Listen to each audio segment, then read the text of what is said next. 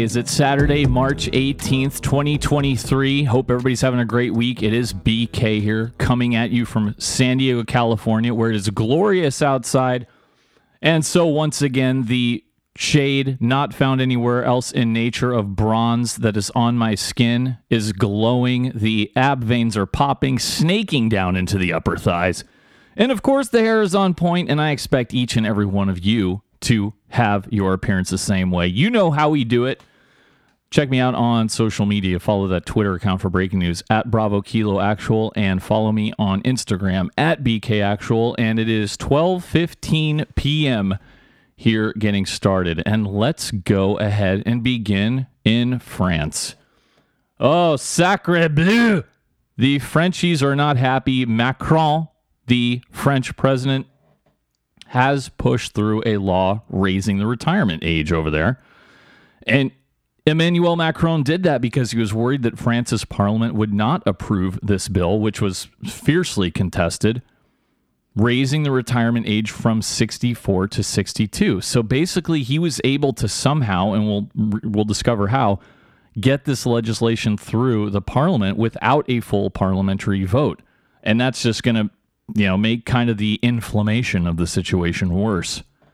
Uh, so let me see. M- Macron claims he told government ministers that his interest would have been to go to a vote, but he considered it that the present time the financial and economic risks are too great. Basically, he's saying no, this the math does not add up. We have to do this. And you, you guys know how they do it in Paris. We've talked about the rioting many times. Going back to the yellow jacket uh, yellow vest movement. Remember that back during his uh, first term, and that went on for a long time, and it was extremely violent. So after going through that, ruling kind of by himself is not what he wanted to do. This pension plan had gone over like basically been going on for like two months. The Senate or upper house approved the bill early Thursday. But like us, they have two houses, and the disarray in the lower house occurred because Macron's Renaissance party does not hold a parliamentary majority. And even like the so called right wingers over there, who are like, you know, soft libs over here, they were the guys once pushing to raise the retirement age to 65, which is where we had it for like decades and decades. And they're, but they pushed out the closer it got because of those nationwide protests. And you guys have all seen those going on in uh, social media. So he was somehow able to avoid a National Assembly vote. It is legal over there, and I'm just trying to, uh, you know, figure out. Oh, here we go. All right, I'm coming. I see it a couple paragraphs down. But Macron did not want to get defeated on this. He's been like looking for this pension age rage since he took office in 2017. So the government used a measure known as the 49.3. It is named after the relevant article of the Constitution, the Article 49.3. That allows certain bills to be passed without a vote. A vote. Um, opposition lawmakers now have 24 hours to file a no confidence motion and have vowed to do so. If the no confidence motion is rejected, the bill stands and becomes the law of the land. If it passes, Macron's prime minister and cabinet have to resign and the bill is rejected. At that point, Macron could reappoint, you know, his current PM, a chick named Borne, or appoint a new prime minister. Uh, but he basically has this threat hanging over. You know, he's he's threatened to dissolve the National Assembly if a no confidence motion passes, and that would lead to whole new parliamentary elections. Now, that's kind of like a, a far fetched deal. And Macron is saying, no, no, this is not me acting alone because, hey, Parliament is going to be able to vote on that no confidence motion. Uh, so the it's about that Article 49.3. I know this is a little bit boring, but let's just uh, quickly get through it. They used that several times last year to pass budget bills. Uh, but the pension bill is far more contentious because of how the French people are. They they the, the pension in France is sacred. And work is widely viewed as like kind of a prison sentence over there and it's only made bearable by knowing that at age 62 you're going to get generous pension benefits and they're really kind of uh, down the middle of course all the usual left-wing suspects are protesting and all that and it's just so weird so macron is arguing like look people are living longer and healthier so this very very generous state-backed system of retirement from the age of 62 is untenable. And much like us, they have fewer active workers paying the pensions of growing numbers of retirees. And he not only thinks it's serious for the financial part, but for the symbolism of it, saying, hey, you know, we're not the fucking lazy bum French you know, sitting on the Riviera and going all day long while sipping our fucking Bordeaux. You know, they they wanted he wanted to get rid of that because he was like this younger guy, like the technocrat. You know what I'm saying? Kind of in that Obama Tony Blair model. And France is an outlier. In Germany, retirement is 65 years and seven months. That's weird. In Italy, it is 67. Uh, so yeah, the French people fucking love it, and I would too. I guess I would love to, but uh, I don't. It just never occurred to me. And I saw the protests, and it was a bunch of like really young people, and I'm like, dude, I never thought when I was like 22, like, oh, I'm gonna go riot because I'm not gonna get a cush lifestyle when I turn 62. I'll have to wait four two years later. I don't know, but so they're rioting over there, and uh, especially even after the no confidence motions were passed in Paris, thousands of young protesters converged on the Place de la Concorde across the River Seine from the National Assembly, chanting slogans like, quote, Macron, you are done. The youth is in the street, end quote. And they had a tear gas and all that other stuff. So that's kind of what's going on over there. Enjoy that one.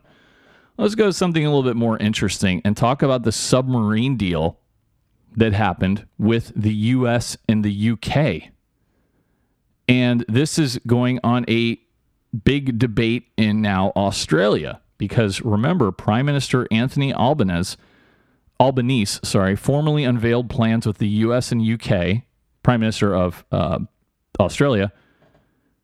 He signed that plan to develop and deploy nuclear powered attack submarines. So now the plan is Australia is going to buy up to five U.S. made submarines before building a new version with British and American help. That's aimed at reinforcing American led military dominance in the Asia Pacific region to counter China's military growth. That security pack is called AUKUS, A U K U S. Uh, Australia, UK, US, right? And of course, China is already criticizing this. So it has bipartisan support among the Australian officials, but it's got a lot of criticism in recent days from former prime ministers and experts because they're saying not only is this a shitload of money, uh, are the submarines going to be useful? And how much does that kind of tie Australia to U.S. interests? Will that make it subservient? They, them to us, that is. You know, is this our business to be patrolling this area because the U.S. doesn't want China to invade Taiwan? The most vocal critic is form, former Prime Minister Paul Keating, and he was uh, he, he was going into like personal attacks at the government ministers involved in the deal. He is from the same party as Keating.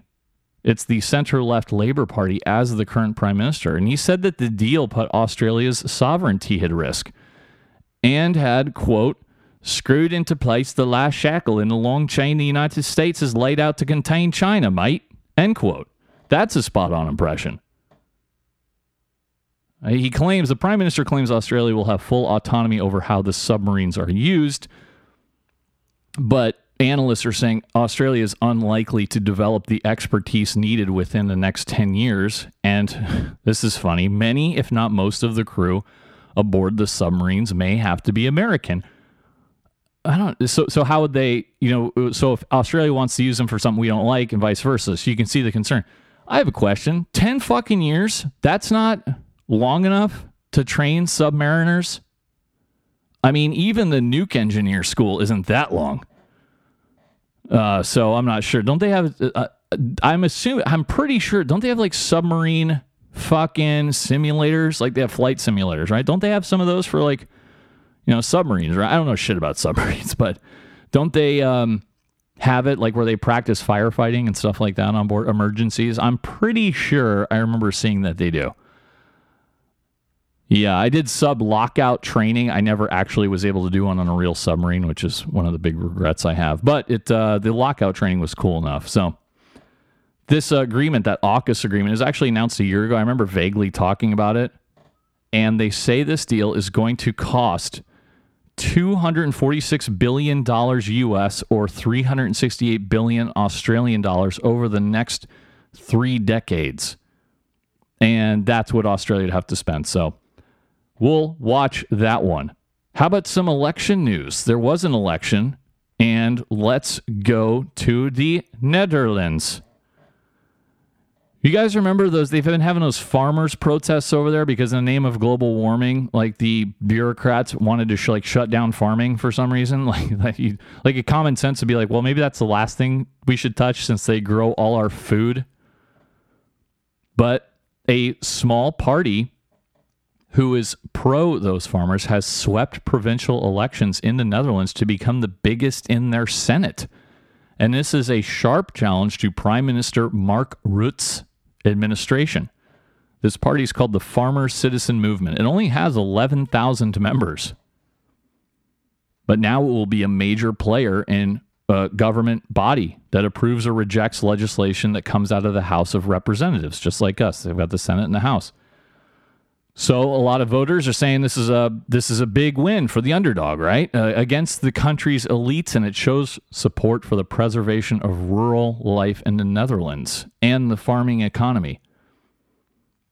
So this is what they were fighting against because Rutte's government, because they're run by these climate change fanatics, passed that strict law to cut nitrogen emissions in the Netherlands by 50% by 2030, which is coming up pretty quick to fight climate change, and place it in line with European Union requirements to pre- preserve nature reserves. Uh, so that is what kicked off all of this because the Pro Farmers Party says that would imperil farmers' operations in a country renowned for its agricultural industry to reach those government emission reduction goals, thousands of farmers would have to significantly reduce the number of their livestock and the size of their operation. And if they can't do it, then they'd have to close down their operations altogether. So, good.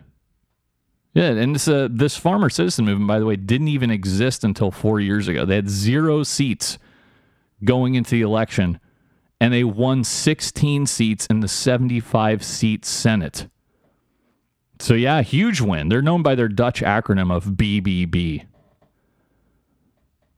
Uh, let me see here. One guy says the party's victory means, quote, the Netherlands has taken a big step forward into being more reasonable, end quote. Research from 2019 shows that Netherlands produces on average four times as much nitrogen as other European countries because they grow a lot of food. The agricultural industry over there is responsible for the largest share of nitrogen emissions in the country, and a lot of that is from the poop from the estimated 1.6 million cows that provide the milk used to make the country's famed cheeses. You guys have heard of Edam cheese, and of course, you've heard of Gouda cheese. And uh, yeah, so it's uh, they they want to put him out of business, and the people just uh, said, "Fuck you, no way." Let us talk about China and yes, Vladimir Putin. Sounds like China's leader is going to visit Putin. That's right, Xi Jinping. Um, he is supposedly going to personally meet with President Vladimir Putin in Russia next week. And yes, he would do so under that arrest warrant issued by the International Criminal Court that accuses Putin of war crimes. I'll talk more about that in a second. So, Xi's visit is portrayed by China as a mission of personal diplomacy to help make peace between Russia and Ukraine. Western officials, however, interpret that as the most overt sign yet that China is supporting Putin and that Xi Jinping is increasingly determined to challenge the idea of any U.S. led global order by drawing other countries in that area into a closer orbit with them. Uh, so China, uh, Russia, as you guys know, is bogged down. Uh, a few stories on that in a minute, and uh, that's no end in sight with the Ukraine war. Uh, Russia's neighbor Finland cleared that hurdle to join NATO. European allies maneuvered to get Ukraine warplanes. I'll talk more about that as well. And uh, everything else. Now, Russia did not sign the 2002 treaty that established the authority of the International Criminal Court, and neither did we. And I'll have more on that in a minute. Uh, there was no reaction to the ICC uh, decision from China. So the three day visit by Xi to Moscow is set to begin on Monday. We're watching that one carefully. That's going to be pomp and circumstance. So let's talk about the ICC warrant. What does it mean? What do they want? Well, the court says that Putin bears individual criminal responsibility for the abduction and deportation of Ukrainian children since Russia's invasion began in February of last year. And they also did the court issue a warrant for Maria Lvova Belova. Lvova Belova, that's what it says. She is Russia's commissioner for children's rights. She's kind of been the public face of this program where Ukrainian children and teenagers have been taken to Russia and I guess either put into homes or put with Russian families. So, lawyers familiar with this case said they expected prosecutors to proceed with the arrest warrants because there was a strong trail of public evidence. In case you don't know what the ICC is, it was created two decades ago as a standing body to investigate war crimes, genocide, and crimes against humanity. That was under a 1998 treaty known as the Rome Statute. Previously, the United Nations Security Council had kind of done these little pop up tribunals when, when atrocities did happen. Uh, if you don't like the word pop up, you can use ad hoc. That's what it means and they would um, have these pop up tribunals to address these atrocities in places like the former Yugoslavia, for example, or Rwanda, where they hacked each other to death. And the court is based in The Hague. That is a Dutch city that has long been a center for international law and justice. Remember, our close American ally, Great Britain, is part of the International Court, Criminal Court, but we are not. Yeah, we uh, we like to go to war too much, and basically our reasoning for not joining is we fear that the people at the Hague would try to try us for war crimes. You know, you remember back in the height of the Iraq War, it was very pop. Remember Bush Hitler? you young kids don't you remember that, right? Bush Hitler, yes, George W. Bush. They wanted him tried at the Hague for war crimes for invading uh, uh, Iraq. So what does that does this actually mean on paper? I mean, it's pretty symbolic because the court, first of all, they can't try defendants in absentia anyway. They just won't do it. And obviously, Vladimir Putin is not going to surrender himself to the ICC. So it's very much a, uh, you know, a symbolic gesture. The court has no power to arrest sitting heads of state or bring them to trial. They must rely on other leaders and governments to act as their sheriffs around the world. So uh, let me see here. Here's here's a little wrinkle because they say a suspect who manages to evade capture may never have a hearing to confirm the charges. However, late last year, boy, this is bringing back a name. A legal move complicated that issue. Last November, the court's prosecutor, a guy named Karim Khan, petitioned to move ahead with the confirmation of charges of war crimes and crimes against humanity against the Ugandan militant and founder of the Lord's Resistance Army. Remember him? Remember the name? Anyone? Joseph Kony. Yeah, remember all that? Remember, all, remember that was a huge American social media frenzy. Remember that became the hot thing? Yes. He is not in custody, is Kony, and he's been a fugitive for years. So previously, like I said, they couldn't, you know, they'd have to have a guy actually brought into the court. But Karim Khan, he says, no, no, I want to actually charge him even though we don't have him in custody. So that decision on whether or not that's legal is pending. So, uh, oh, by the way, P- uh, Putin decided to visit Crimea on the anniversary of him annexing that section from Ukraine. So I mean, that maybe that's why we had the drones over there.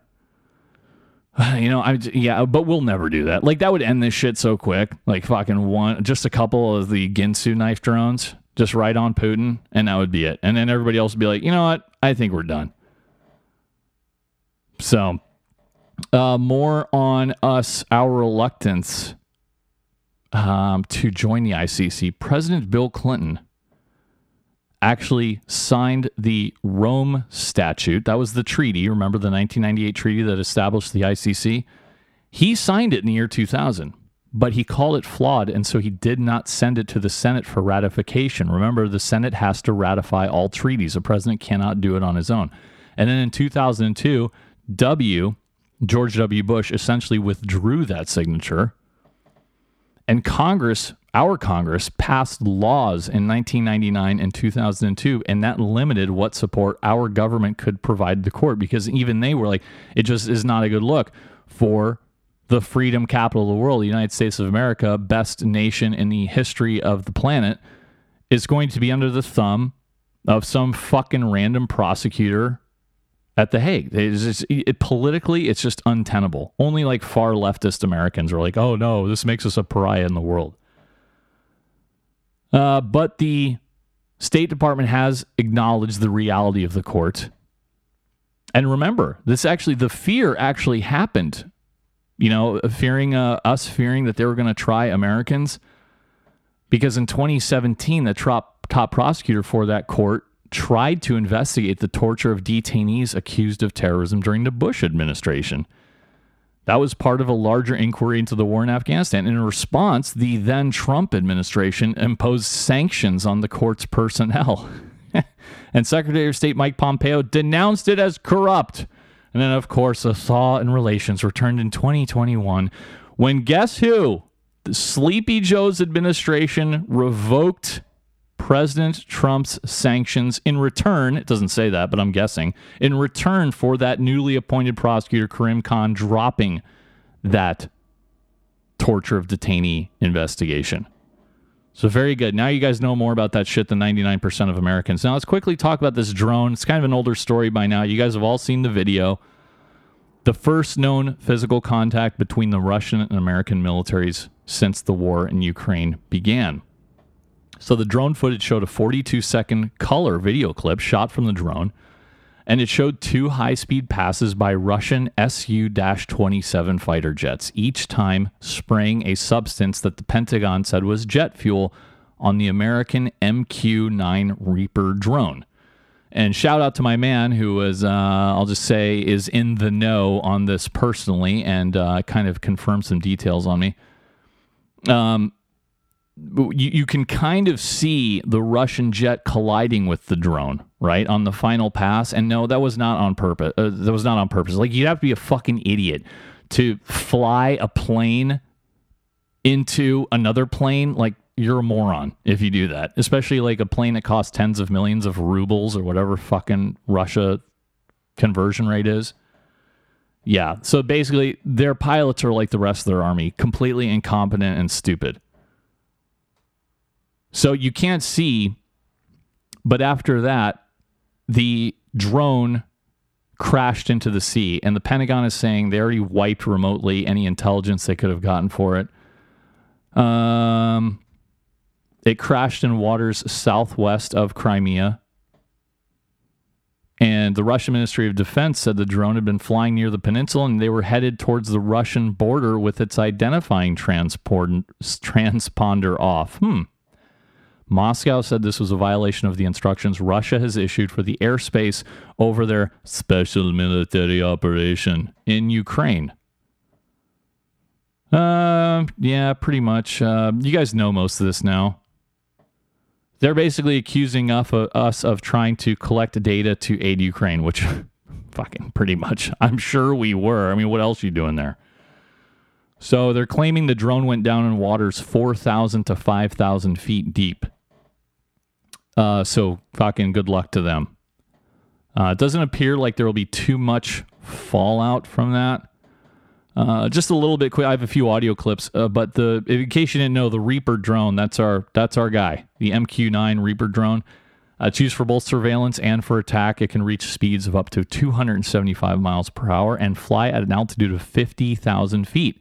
Some of their models are capable of flying for up to 34 hours. It's made by uh, California based General Atomics Aeronautical Systems. But yeah, it can drop bombs, launch missiles. Uh, it has a slower speed and lack of defensive weapons because and so that would make it relatively easier to shoot down. The MQ-9 is a newer, larger version of the MQ-1 Predator drone, which the U.S. Air Force used until 2018. So this is like the latest and greatest, and uh, it cost 32 million dollars. So there's 32 million right down the dr- drink. So let's hear from United States Defense Secretary Lloyd Austin talking about this and hear what he has to but say. Before I get to that important work, I want to say just a few words about a troubling episode yesterday. On Tuesday, Russian aircraft again engaged in dangerous and reckless and unprofessional behavior in the international airspace over the Black Sea. And two Russian jets dumped fuel on an unmanned U.S. MQ 9 aircraft conducting routine operations in international airspace. And one Russian jet struck our M- MQ 9 aircraft, resulting in a crash. And this hazardous episode is a part is part of a pattern of aggressive, risk, risky, and unsafe actions by Russian pilots in international airspace. Now, I just got off the phone with my Russian counterpart, Minister Shoigu.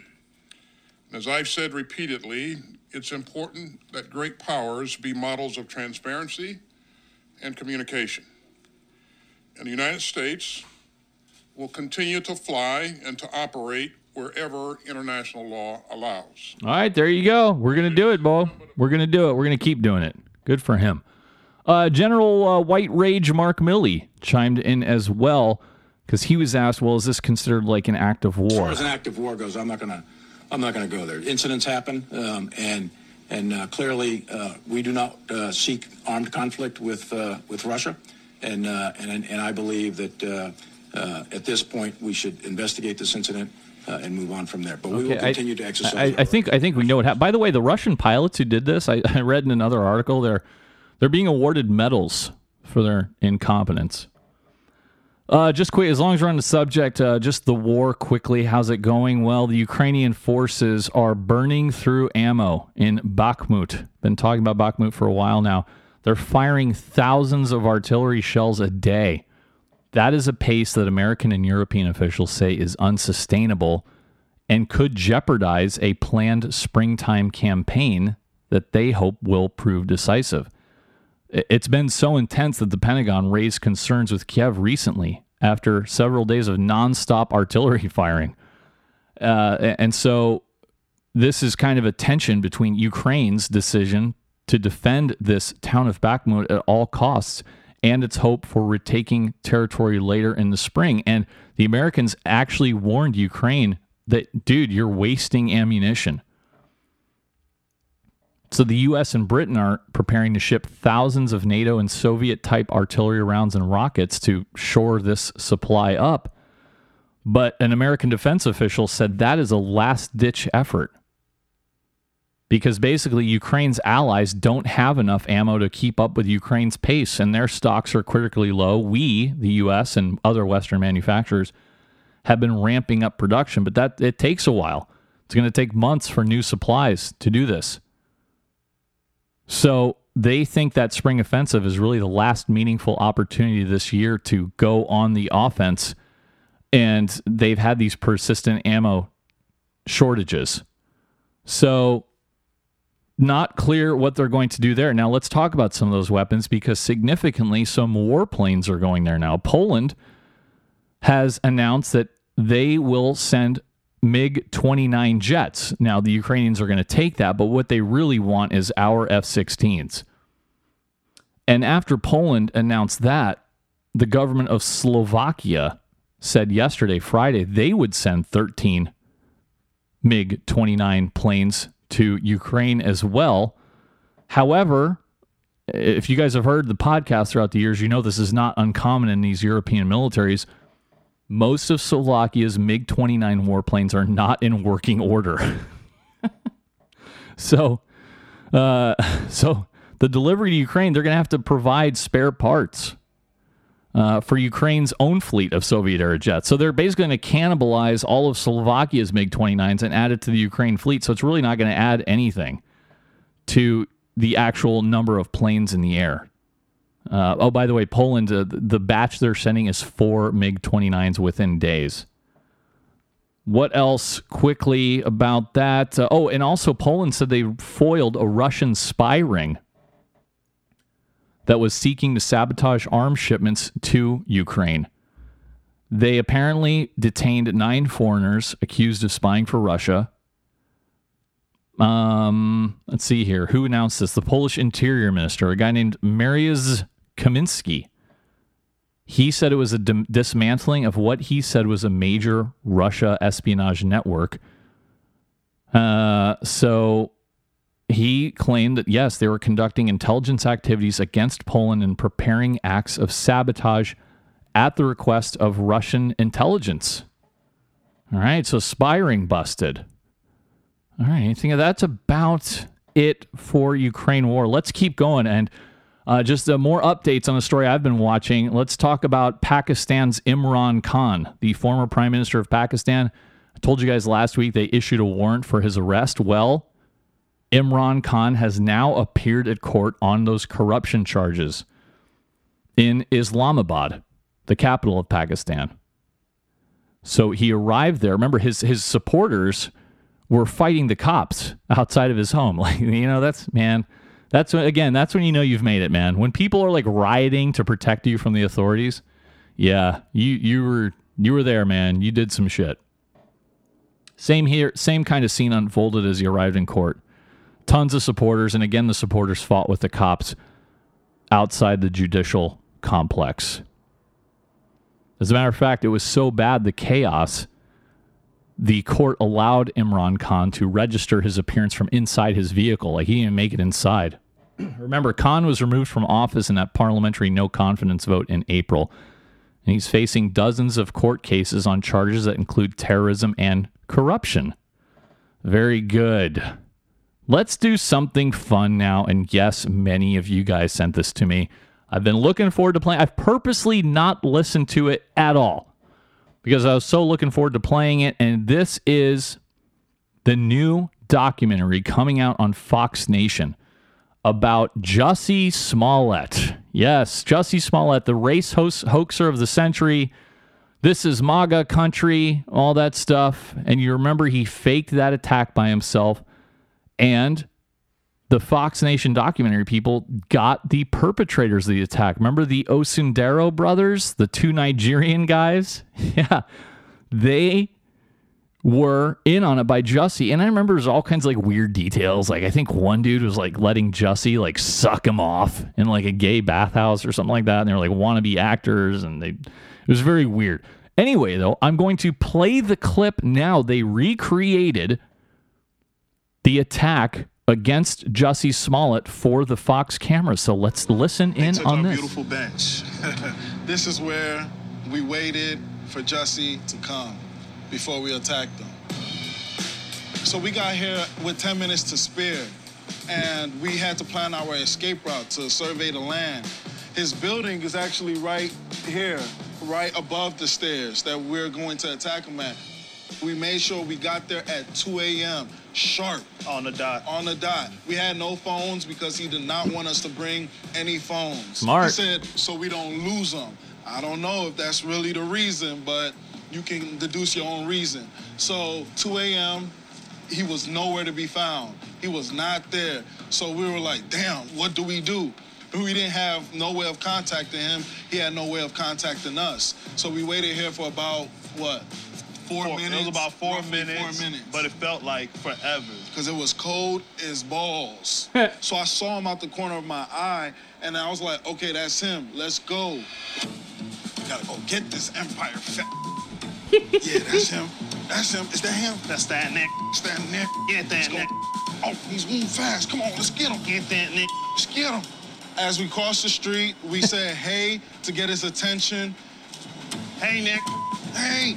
He turned around, looked at us, and that's when we started yelling uh, the famous slurs he wanted us to yell. Hey, Aren't you that Empire? hey, f***ing Empire fat nick. it's MAGA country. And then he said, What did you say to me? And then that's when I threw the first punch at him. I held the blow because I didn't want to hurt him. He's course. actually swinging. So I made His- it as they look show how he punched him. But I held it. Then we started tussling, moving, moving around, and then I threw him to the ground. He wanted it to look like he fought back. That was very important for Uh, him. of course. Because he said, hey, don't just beat my ass, make it look like I'm fighting back and whatnot. So we did that. And then I threw him to the ground. And while after I threw him to the ground, I he had no bruise. I wanted it to look more real. So then I threw him to the ground. After Twist I threw him to the ground, I used my knuckle and gave him a noogie. So I went like this. Why did I do that? To give him a scar, to give him a mark, to make it look real, like he really did get his ass beat. Under his right eye, there is I a mark. did They that. show his mugshot. I fake kicked him. I don't know what he was doing. I wasn't paying attention. That's where I came around with the bleach, the infamous bleach in the hot sauce bottle, poured it on his shirt. Then I finally put the rope around his face. I did not put it around his neck. I just placed it on his face, and that's when we took off. And There they go running down the sidewalk. oh, that is so. You know, he is still denying us. That's what kills me. He's still denying it. Like, bro, like, what's your defense on it's? It's so fucking funny to me. But yeah, that's you know, it's funny because remember when I played during the Jussie Smollett thing? Remember I played those YouTube guys and they were joke recreating it? Remember they were reading the lines and it was like supposed to be a humorous skit? that you could almost confuse the two because it sounds like that's exactly what the actual Osundairo brothers did. I really hope they air that unedited. They probably won't because it's Fox and they're pussies. But uh, that would be great if they included all the racial slurs and everything else like that. That's fantastic. Good stuff. I'll be uh, looking forward to that one. All right, uh, let's go here. Uh, again, something more fun and talk to about these Florida people where a threesome turned into a fight after couple's genitals are insulted by another woman. Guys, how many times the threesome never ends well? Like you might you might finish and it ends well, and you might even do it a few more times and it might end well and everybody finishes and there's fluids everywhere and everybody's happy, but inevitably it's going to end badly. I'm just telling you. Just don't involve your wife or your girlfriend with a friend of yours or hers because that's just going to lead to tears. There's going to be jealousies that come up. Your Uncle BK, trust me, I know what I'm talking about here. So in Florida, Stephen Lopez and Angela Velez Vasquez invited over Della Draper for a romantic interlude. There's no sign as this was a regular thing or if this was off the internet, they hired a hooker or what. This is in the Florida Keys. So while they were in bed together, they started arguing. The couple says that the 20 year 29 year old woman, Della Draper, the hooker or whatever, she started insulting them by saying the man had, quote, a small dick, end quote, and the woman a, quote, stank pussy, end quote. Uh, so they started fighting, and then uh, Lopez threw a cinder block through the rear window of the victim's car. And then Lopez and Vasquez said that when Draper refused to leave their home, they forcibly removed her by picking her up and placing her down outside the front door of the residence. So then Draper got in her car and she put it in reverse and she started driving the vehicle backwards towards the home's front door where the two were standing. And that's when uh, the dude, Lopez, threw the cinder block at the Nissan. And then Draper then gets out of the car and swings at the other chick, but she missed and she responded by punching Draper in the face. there you go. Uh, Draper, by the way, is a mother of two who works as a housekeeper.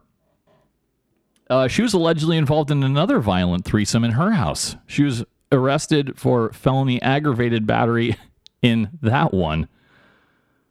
Wow. Sounds like a winner to me. Oh, that's God, I'll never get tar- tired of Florida chicks.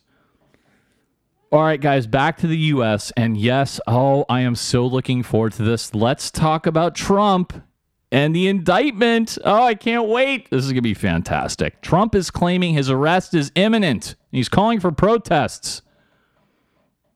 That's right. He's facing indictment by a Manhattan grand jury. So he declared on Truth Social, his social media site, that he would be arrested on Tuesday. Now, we don't know specifically if he will be on Tuesday.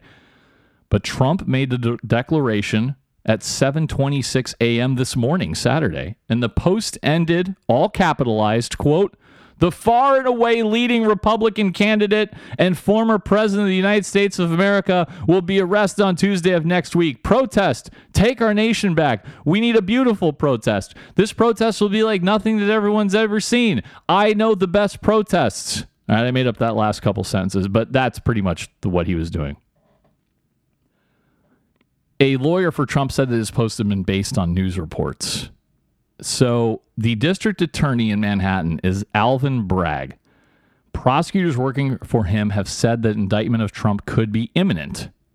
This is all coming from that 2016 hush money payment to Stormy Daniels, the porn star.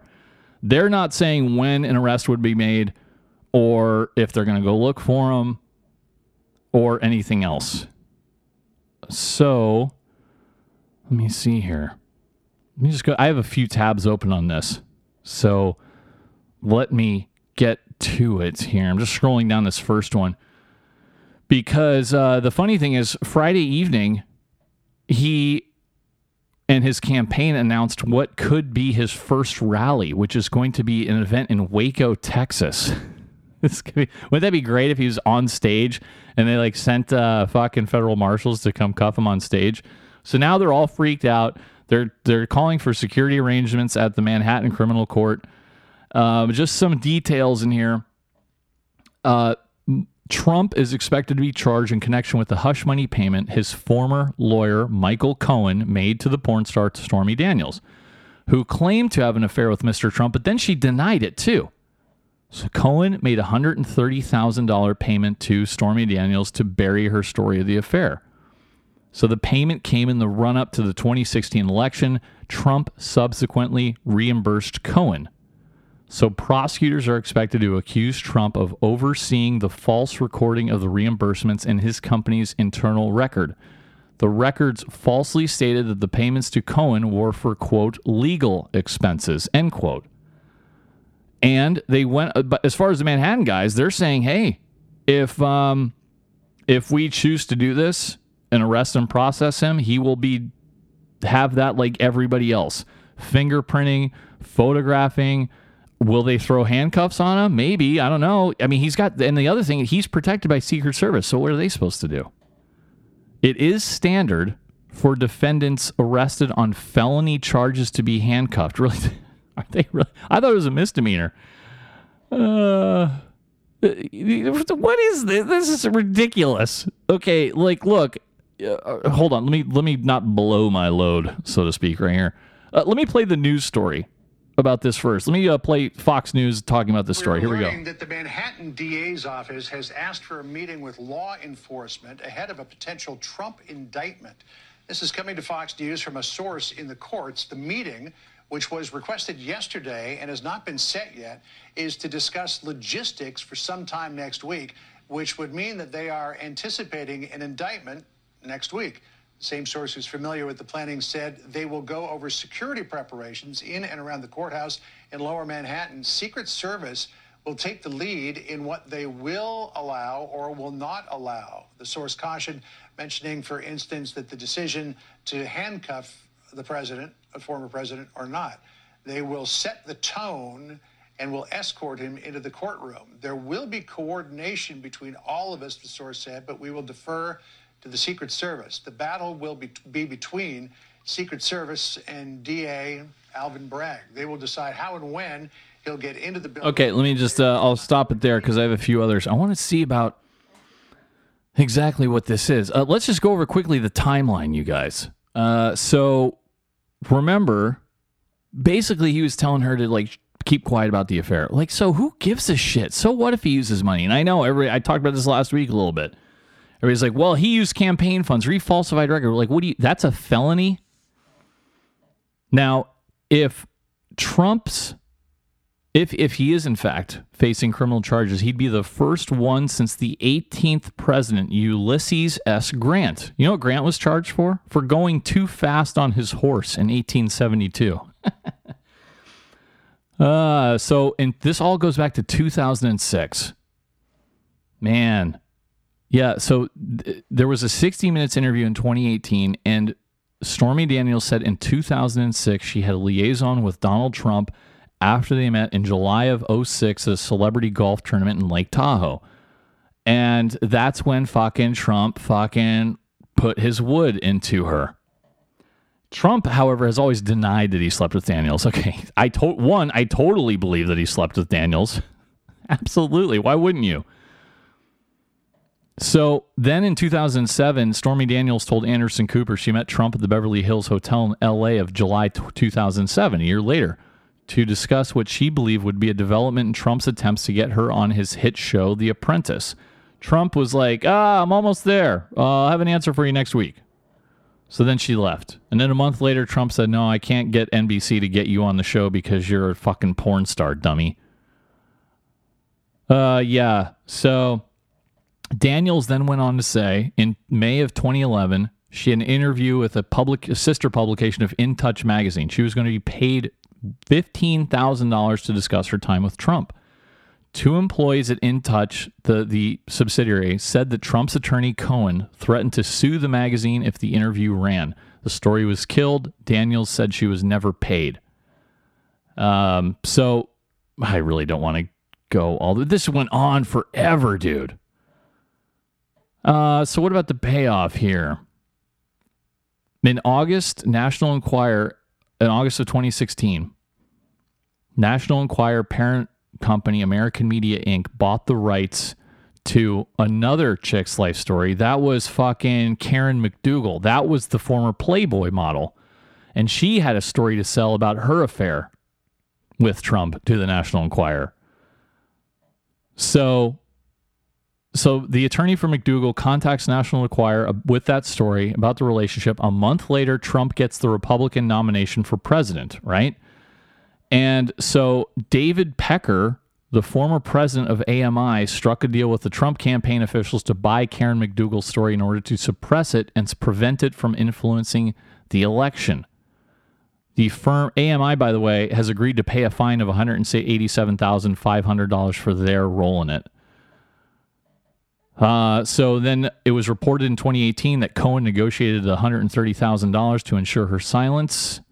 And he used a Delaware based LLC called Essential Consultants to wire the money to Daniels' attorney, Keith Davidson, on October 27, 2016. And then just a few days later, Trump was elected president of the United States. So then Cohen bills the Trump organization for $180,035. Okay. And the Trump organization executives then gave Cohen a total of $420,000 over the course of the year. So they're basically saying this was a reimbursement for the money that Cohen gave Daniels. There you go. That's kind of like what happened. And like, I could like care less, dude. Now, Trump is saying, like, hey, every campaign has campaign finance violations because they're trying to hit him with that. That you used campaign finance money in paying this. So, for example, in 2013, President Obama's campaign was fined $375,000 by the Federal Election Commission. That was after his 2008 campaign did not turn in reports for about 1,300 last minute donations that totaled nearly 1.9 million. That was the largest or one of the largest fines against a presidential campaign. That topped the $208,000 in penalties paid by the Reverend Al Sharpton after failing to accurately report receipts and spending during his failed 2004 presidential bid. So what what the what the media is trying to say is, well, these are just paperwork snafus. What Obama did. This is totally different. This is a president or a wannabe president who's purposely doing this. And I'm like, oh please, it was fucking Obama, dude. the media fucking lapped that dude's jizz up every chance they could, especially in 2008. Do you really think the fucking libs in the government or the Federal Election Commission are going to go are going to look too closely at the light bringer? Hell no. Now, it is possible that it was just misappropriated paperwork, but I assure you they didn't look too hard. Of course, it's Trump, so you know they're going to try to throw his ass in prison. So this is going to be great, man. Oh, I can't wait. So now, one former federal prosecutor who's a big lib on Twitter named Glenn Kirschner, he's claiming that Trump post calling for protests could uh, see him denied bail if he's arrested. So they'll throw him in the clink because you know that that's a incitement, and we all know what happened on scary January sixth, right? Because Trump is saying, "Hey, go protest." He didn't say go fucking storm the goddamn courthouse. He said, "Make your voice heard, go protest," which of course you're perfectly willing to do. I will tell you, you're in New York City as a bunch of MAGA people don't expect any fucking breaks if you touch a police officer. You better, if you are going to protest, you better be the most well behaved protester in history. And of course, you know Antifa is going to be there and they're going to start throwing bricks and try to provoke you and all that. So, interesting to see what happens. This is great, man. Now, here's here's the debate. Will this help or hurt Trump? Because a lot of conservatives are like, oh, this is gonna like Elon Musk tweeted out. He's like, if uh, they arrest Trump and charge him, he's gonna win the election in landslide. I don't know.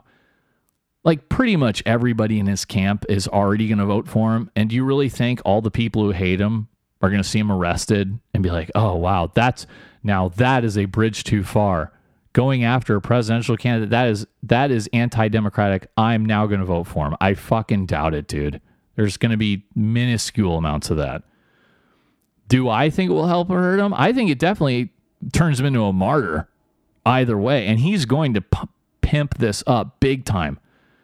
Donald especially man, imagine if they held him without bail he had the jumpsuit and he's behind bars and then he comes out triumphant after they either dropped the case. Remember, remember the feds tried to take him on this, and the feds decide not to go ahead with this case because they really didn't have any evidence. But the Manhattan District Attorney Bragg, he's a big left winger.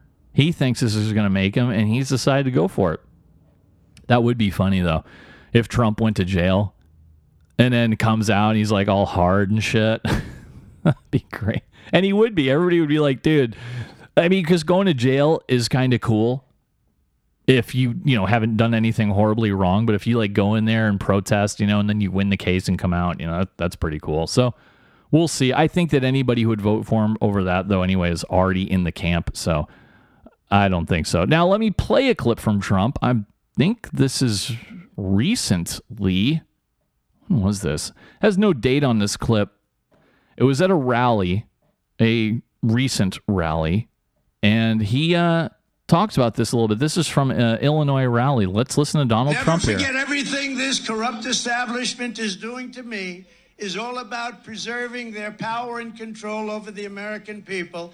If I renounced my beliefs, which I won't do, if I agreed to stay silent, if I stayed at home, if I said that a corrupt election was wonderful, the persecution would stop immediately. They'd say, Good luck. Let's go on to the next victim. But I can't do that because I love our country far, far too much. Yeah. and remember, they're coming after me because I'm standing up for you, and they're coming after you. Believe me, they're coming up for you. All right, so you know it's funny. You know the the blacks for Trump. Remember those guys? They're still behind him at the rallies. oh, that's awesome. Okay, let's see here. What else do I have? Uh, let's go to the banking crisis. I've got a lot of tabs. I'm going to try to get this over with as quickly as possible. But this uh, banking crisis last week really looked like it was going to be a fucking total financial meltdown. Oil prices plunged, the market plunged, and uh, markets remained volatile yesterday, Friday. Stocks had their worst day of the week yesterday. And this is going to have lasting economic repercussions, even if it doesn't turn out as bad as they thought it would be. So they're really trying to bring inflation heel. That's a big part of it. I'll get that to a moment. And the cracks really started showing with Silicon Valley Bank and these lesser known regional banks, these like small, mid sized US banks. So, what exactly happened? Let's start with Silicon Valley Bank. Basically, Silicon Valley Bank put a lot of money into long term treasury bonds, which when they bought them were paying out a rate of like 2%. And now, of course, you guys know interest rates are far higher at 7%. So their bonds, unless they wait, I believe they were 10 year bonds. So they could hold on to those bonds. And once the 10 years is up, collect their money back plus the 2%. But they have to sell the bonds first, and nobody's going to sell. They want to sell them right now because they need the money, but nobody wants to buy them because interest rates are being offered at treasuries for like, you know, what is it now, 7%? So nobody wants to buy them. So essentially, they're not worth much. And that's kind of how the whole thing got started. Uh, what does this matter to you? Well, it's kind of wider fallout because once one bank collapses, people get scared. They make those so-called bank runs, and even if uh, even if banks are healthy, a deposit if, if there's a fear, a bunch of depositors could show up and say like, "Hey, I've uh, you know hundred thousand dollars in your bank. I want it all out now." If enough people do that, banks don't keep very much cash on hand. It's all like intertwined with all kinds of investments. So if word gets out that they don't have enough cash to pay, then a frenzy comes. More people come to get their money out, and it's just a spiral downward. Yeah, remember, here's some more detail on the government bonds that SVB got. US bonds are considered the safest investment. It might not be a big return on investment, but they're generally pretty safe because the US always pays their bills. And yeah, here we go. Eh, here we go. This is right from the New York Times. The explanation I gave you earlier came right out of the steel trap mind. But when Silicon Valley Bank bought the bonds, interest rates were very low. Since then, the Federal Reserve, who sets rates, increased those to combat rising prices. So new bonds can carry interest multiple times higher than those that Silicon Valley Bank bought. Right. So if you bought a bond today, a treasury bond, you want the new ones because they are guaranteeing six, seven, seven point something percent. So when SVB started getting customers who wanted to withdraw their money, they needed to sell some of their bonds so they could get cash so they could cover those withdrawals. And they were losing money with every time they cashed a bond. And you know what? And this fucking bank. So I heard all week about like, no, it wasn't wokeness and all that. They didn't follow basic financial advice, did SVB? They didn't, they were like all in on treasury bonds. like, like it was ridiculous. And let me just say, as far as people like saying, well, no, it didn't matter that they were woke or whatever. Listen, time is a commodity. Every single second you're spending on fucking diversity or pronouns or meetings about pronouns or meetings about diversity, every second you spend on that is one second less than you have to spend on doing, I don't fucking know, some due diligence on your investments. Didn't we all see runaway inflation and the Fed increasing interest rates? Haven't we talked about that for months and months now? What were these fucking dopes doing? They, they did nothing. They didn't have they didn't follow basic normal banking procedures. And financial regulations are apparently supposed to stop those kinds of things, but SVB's problems were not caught until it was too late. So, yeah, basic, basic, just stupidity. As far as their uh, board of directors, you know what kind of experts they had at the board of directors of SVB Bank? Oh, they had a Hillary Clinton donor. Uh, they had a Nancy Pelosi donor. They had an improv performer they basically had 12 directors, all of whom but one had no experience in banking. They didn't know. But what they do know is their diversity. SVB noted in a 2022 financial statement that 45% of their boards are women. Oh, thank God. In addition to other diversity, like one black member, one LGQ LGQBT plus. I wonder if they actually spelled it that way or the New York Post got that wrong. Oh, and uh, two veterans were on there. I'm glad veterans are included in diversity now. Very good.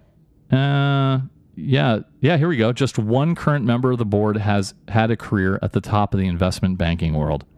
What do I tell you guys all the time? Nothing fucking matters anymore. Nothing.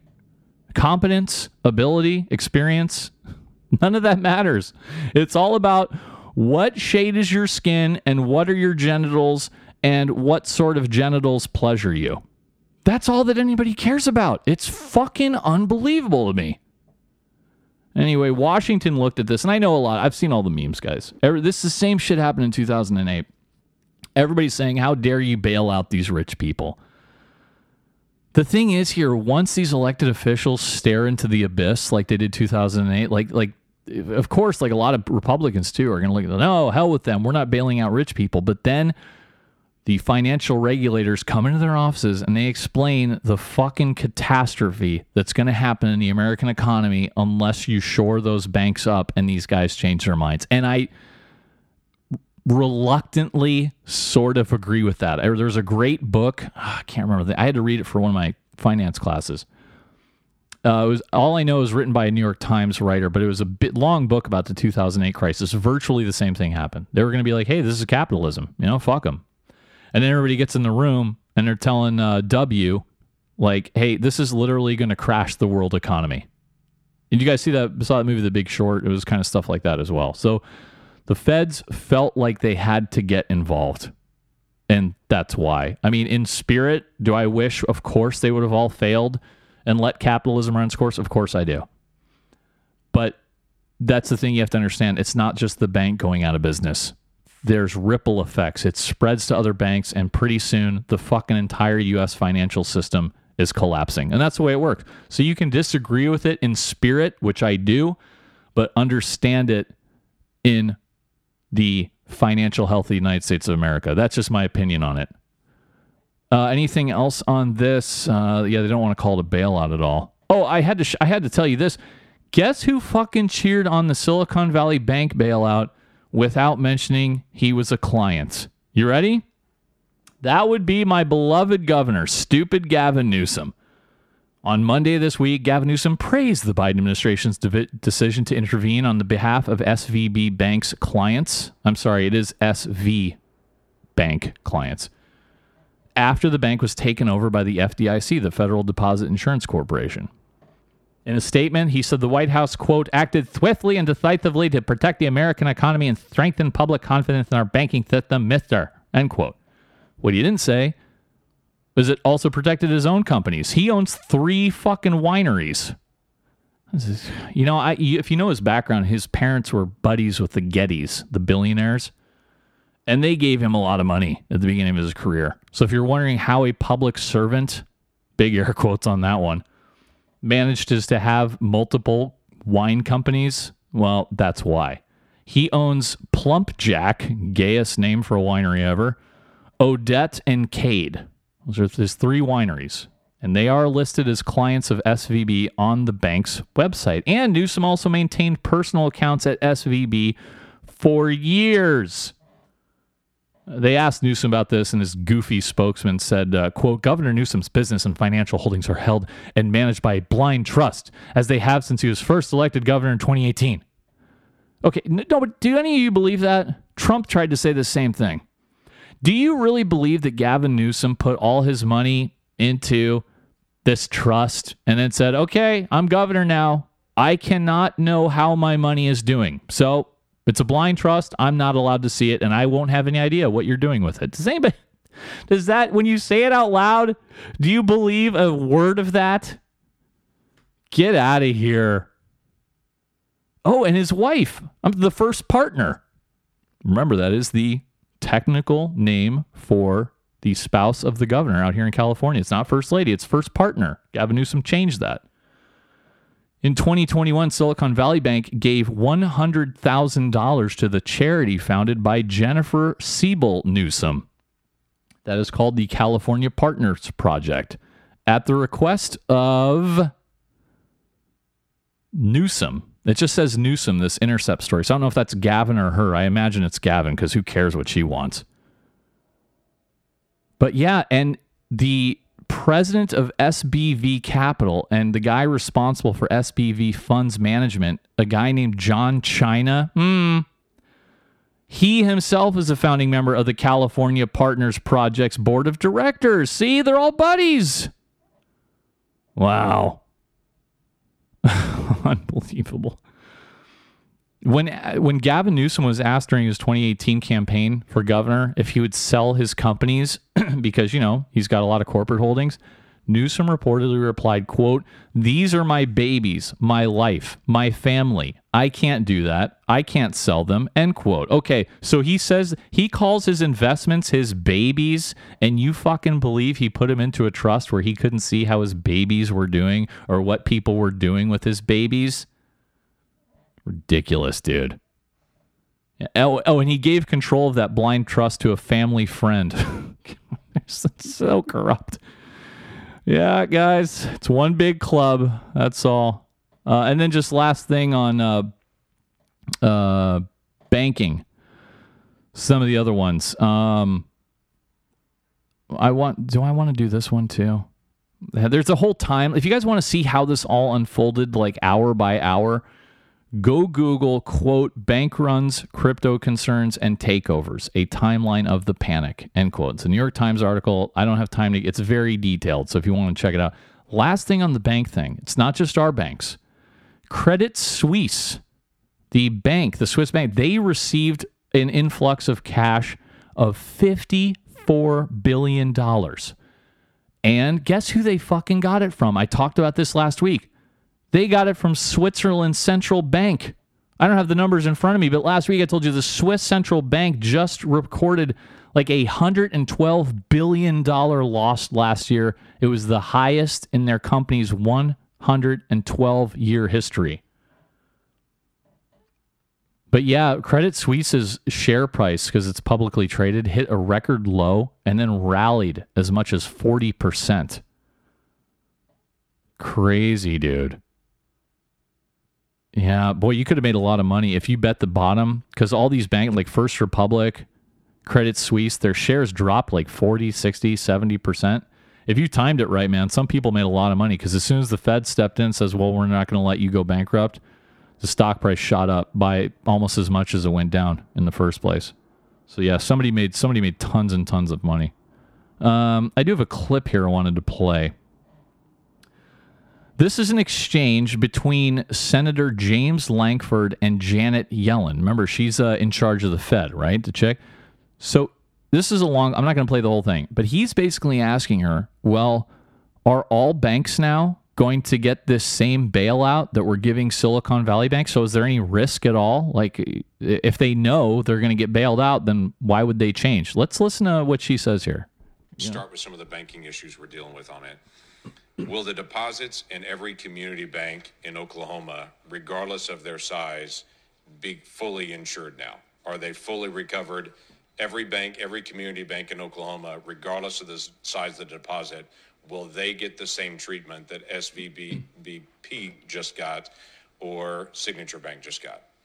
A bank only gets that treatment if a majority of the FDIC board, a supermajority, a supermajority of the Fed board, and I, in consultation with the president, determine that the failure to protect uninsured depositors would create systemic risk and significant economic and financial consequences. So what is And your we plan? made that determination. Right. So, so what is your banks. plan to keep large depositors from moving their funds out of community banks into the big banks? We have seen the mergers of banks over the past decade.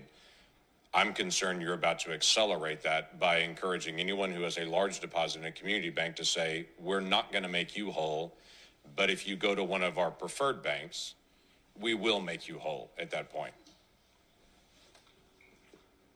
Look, I mean, I don't know. we're, that's certainly not something that we're encouraging. That is happening. Right. Duh.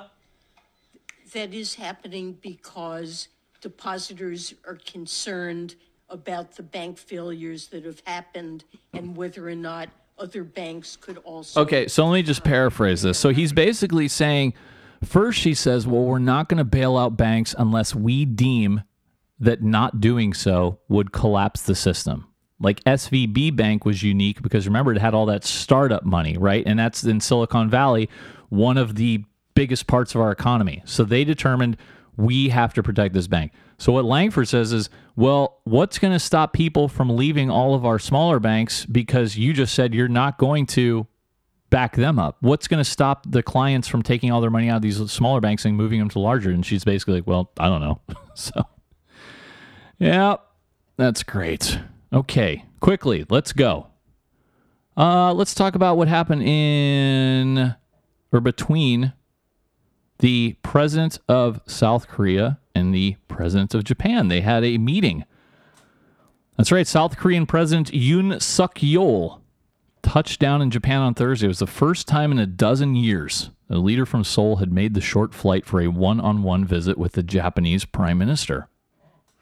They've had a rough relationship for a long time uh, because, uh, well, I'll tell you about it in a minute. This was a, a big demand that South Korea had. They wanted Japanese companies to compensate Korean victims of forced labor during World War II. And that's where all this bad blood started, right? Well, South Korea says they will drop that demand. So then Japan said, well, we should meet.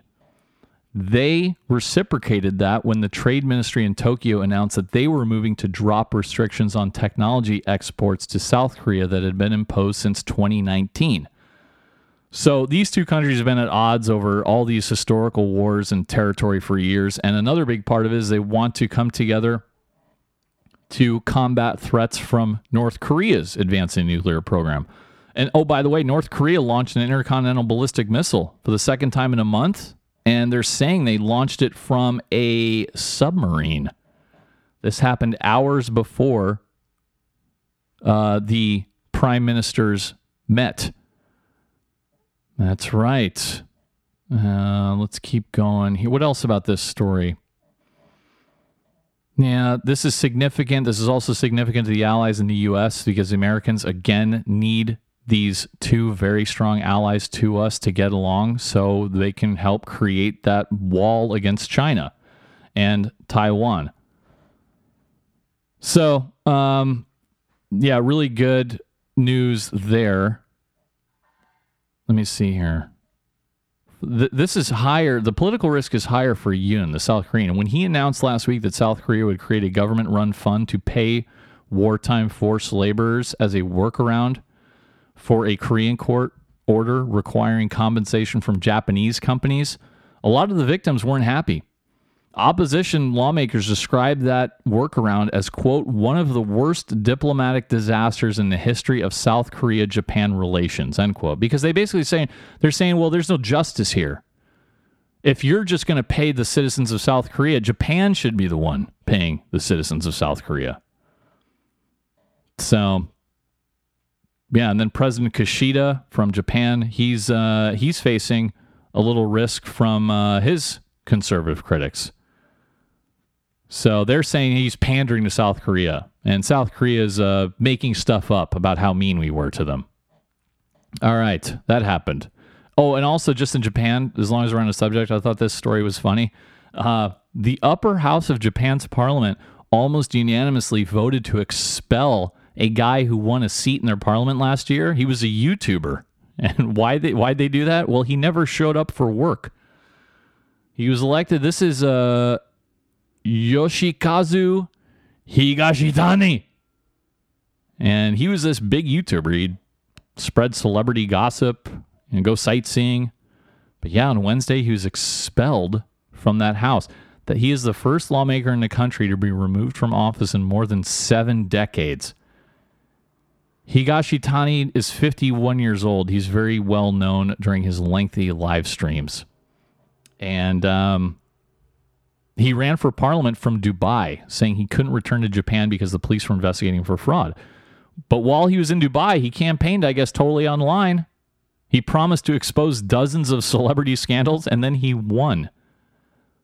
He ran as the candidate of the single issue NHK party. They have one issue, the party. You know what their issue is? They're dedicated to making changes to how Japan's national broadcaster is funded. So yeah, he hasn't showed up, but he's gone on. He's still doing his all his celebrity gossip and everything else. And uh, they finally said, "Well, if you're not going to show up here, uh, then you just can't be here, and you're out." Hmm.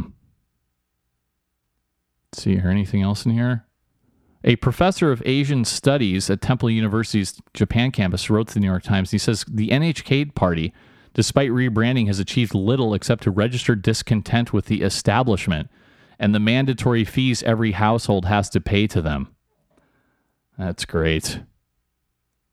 Uh, a fellow lawmaker read a statement on the House floor. This is Satoshi Hamada. And he said his removal was unjust. The statement read, quote, There will be people like me running for office. If you do not want the world to you have made to be destroyed, please exclude those people from candidacy from the very beginning. I wish same punishment upon lawmakers who leave their seats immediately after propping up their nameplates, and ones who are asleep and don't show up like myself. End quote. Very good statements. All right, let's go. This is a sad story. Lance Reddick has passed away. You guys know Lance Reddick? He's in The Wire and John Wick. Um, great actor. He was Lieutenant Daniels in The Wire. I watched The Wire. I, I probably watched the whole series of The Wire like three times. It's that good. But yeah, that's where he got all his fame. He died on Friday. He was 60.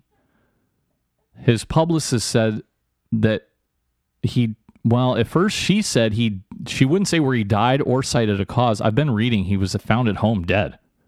So then yeah, here come all the fucking conspiracy theories. But like he was in shape. Like, did you guys see the wire when he was Lieutenant Daniels? There was a few scenes he had his shirt off. Dude, I know that was like 15, 16, 17 years ago, but still he was 60, so he'd still be well into his 40s. He was like ripped. So really looked like he was in really good shape. And then he was in the uh, John Wick movies. He played the hotel manager Charon, C H A R O N, in all four films. And uh, sadly has passed away. He was very good in everything he did. So sad story there. Uh, let's go to the coronavirus. The World Health Organization is accusing China of hiding data that may link COVID's origins to animals now. We're never going to know, are we? Yeah, the WHO rebuked Chinese officials on Friday for withholding research that may link their origin to wild animals, asking why the data had not been made available three years ago and why it is now missing.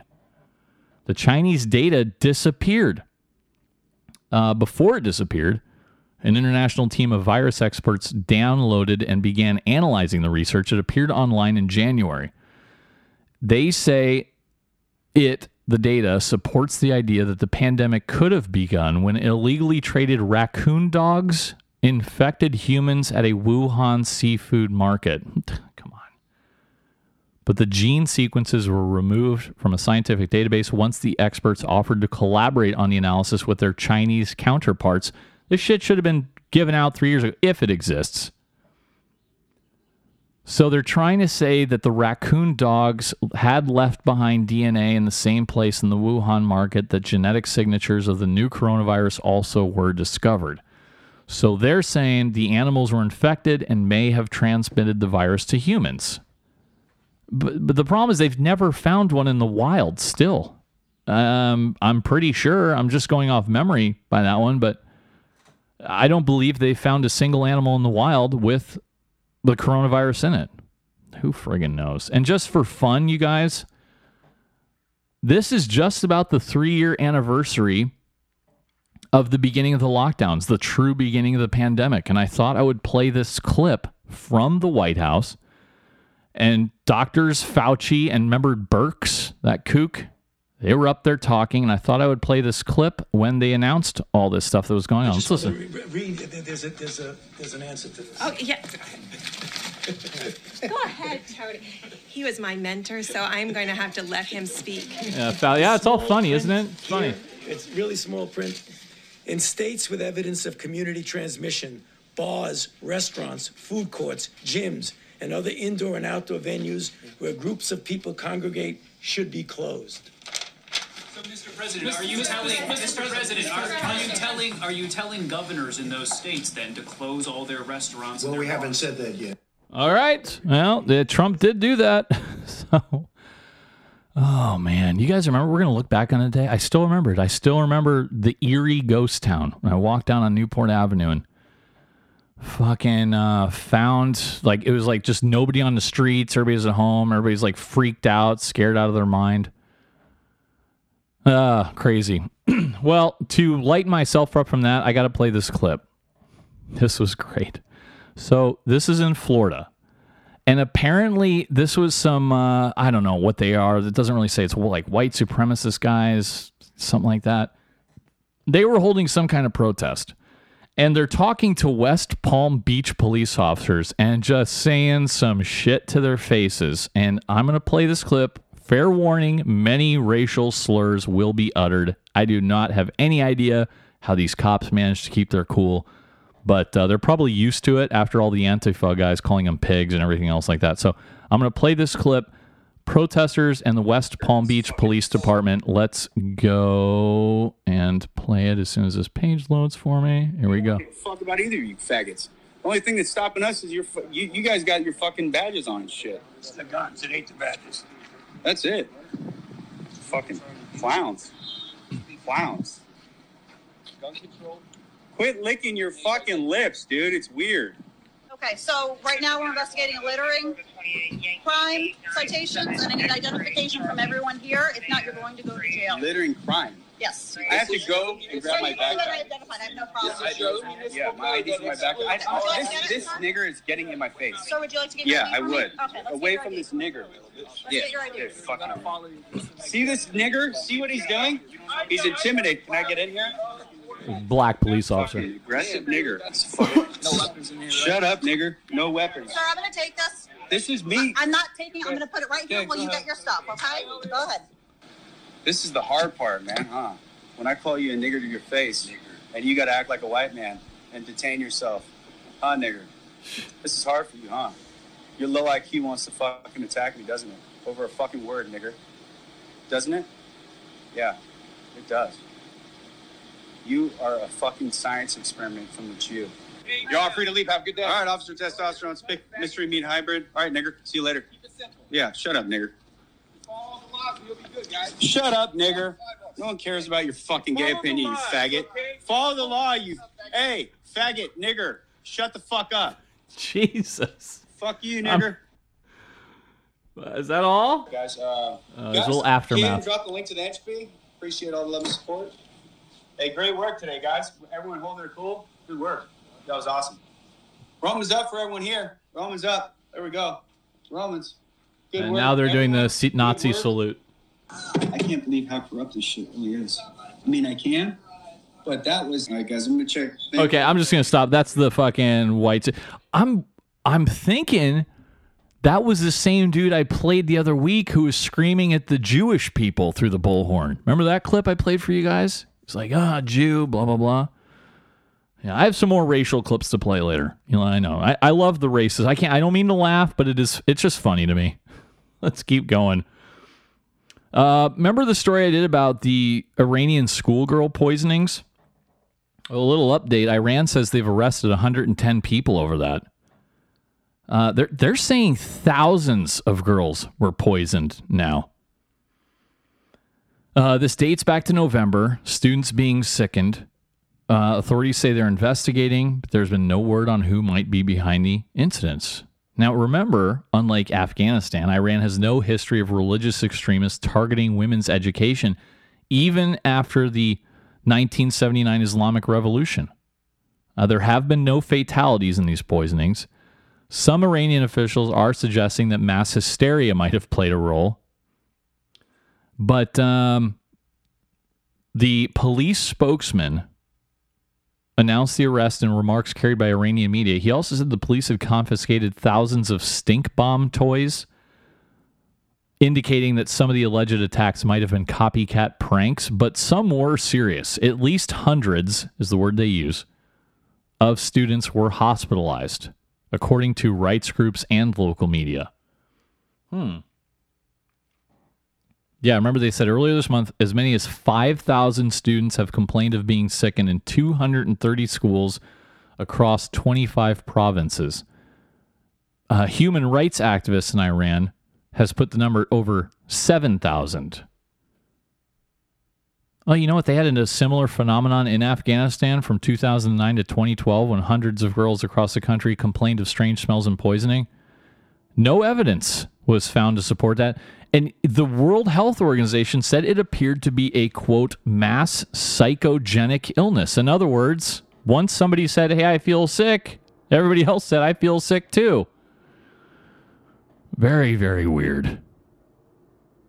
Okay, one of my favorite topics, guys. Uh, you might not know this, but uh, recently there was a historic Baptist church in Atlanta that was vandalized. Yeah, there was uh, swastikas painted there. Uh, very uh, anti-Semitic slurs were painted there. Well, they have made an arrest. You guys probably know where I'm going with this. It was a 60-year-old black man named James McIntyre, and he did get caught on camera tagging the Providence Missionary Baptist Church. And when they started investigating, they found him sitting right across the street from it. The front of the church was tagged with several messages, including, quote, Devil Worship 666, Apostate, Satan, and Sin, end quote.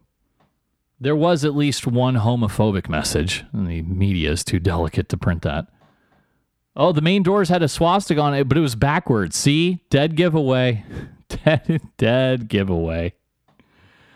Yeah, and there was a big TikTok video, and of course, uh, some users said that, uh, oh, well, this is white racism. Of course, one TikTok user said, "quote I have been to that church for the past for black political conferences. Still have pictures. White racism and white power is Mother Nature's worst mistake." End quote. Yeah, see, they, if they'd listened to the podcast, they probably would have known it was another black dude. What else do we have here? Okay, let's go to Malawi, the landlocked African country. They had a cyclone there, Cyclone Freddy. It brought mudslides and floods and left nearly 200 people dead. Crazy, dude. That uh, Cyclone Freddy ran in there. The Malawi's in the southeast of Africa. And it brought with it a ton of mud and floodwaters and all that shit and just friggin' swept people away. In one city, 158 people were killed as houses slid from their foundations.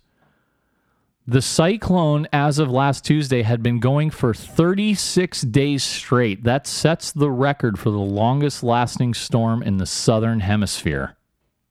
New record. All the snow and rain, man.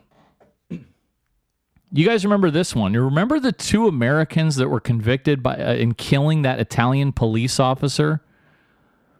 Yeah, this goes back.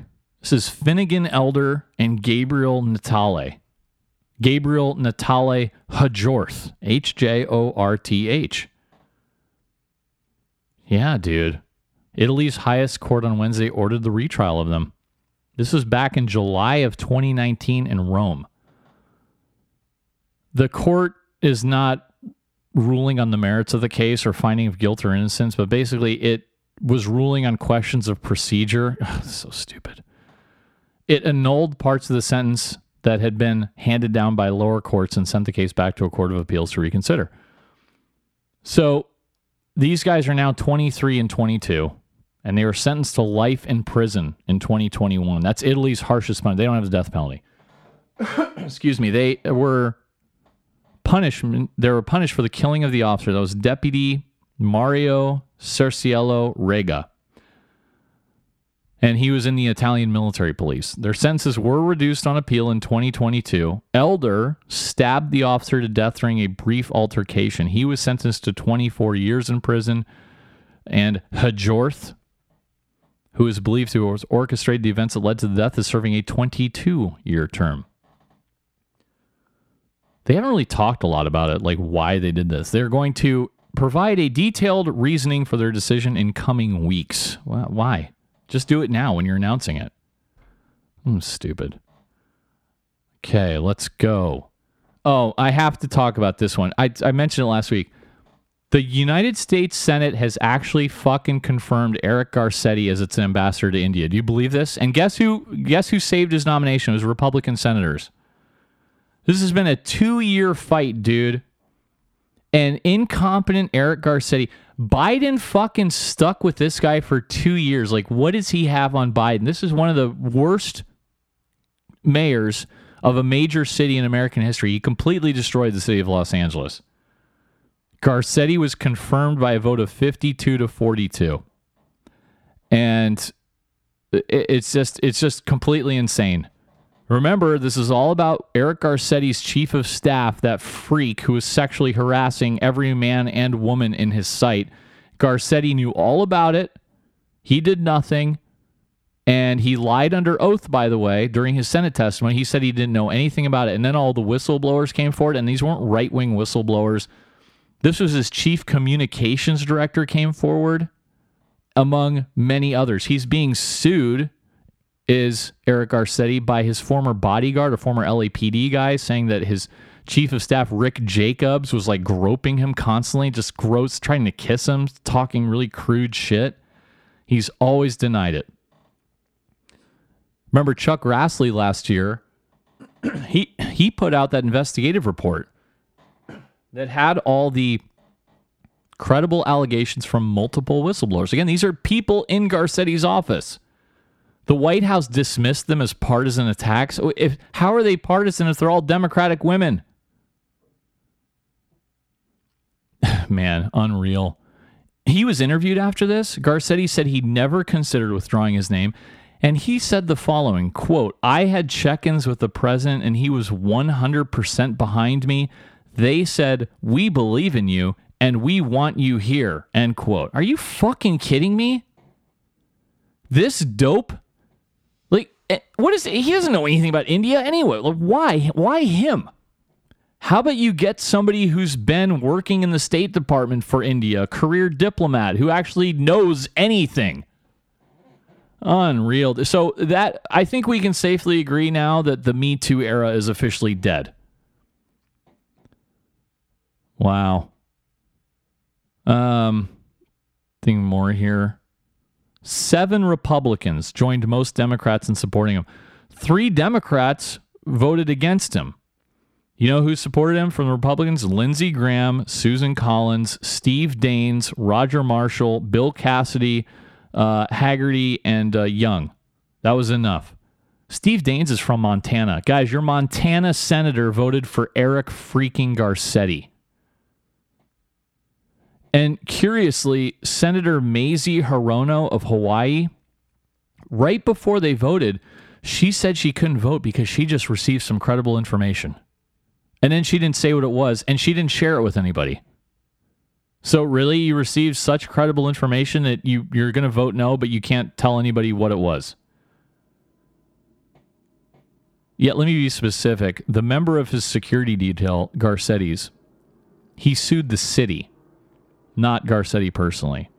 And the guy who did all the sexual harassing is Eric Garcetti's former deputy chief of staff. That's Rick Jacobs, a big, prominent Democratic fundraiser in the LA gay community and the top mayoral advisor.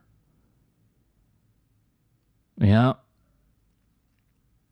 Yeah, here we go. In the days leading up to the vote, another person who claimed to have been harassed and assaulted by Jacobs shared personal stories with the chiefs of staff of Democratic and Republican senators. Those conversations appeared to have swayed some senators. Ms. Hirono said on Wednesday in a statement that, quote, earlier this week, I received additional information that, when taken its, in its totality with the information already available, has led me to be a no on Mr. Garcetti's nomination. Remember, she's a big lib, big women's rights chicks, right? And then she just stopped. Then she wouldn't say anything. Naomi Seligman was his former communications director that started fucking freaking out because she saw Garcetti testifying in his initial hearing that he never witnessed any of this and none of the incidents were ever brought to his attention. That is such fucking nonsense. So this supposed genius, Rhodes Scholar, right? The entire office knew about it. There was thousands of text messages all about it, but no, Eric Garcetti had no idea this was going on. And she went Seligman to Chuck Grassley and talked all about it. the White House called the report partisan.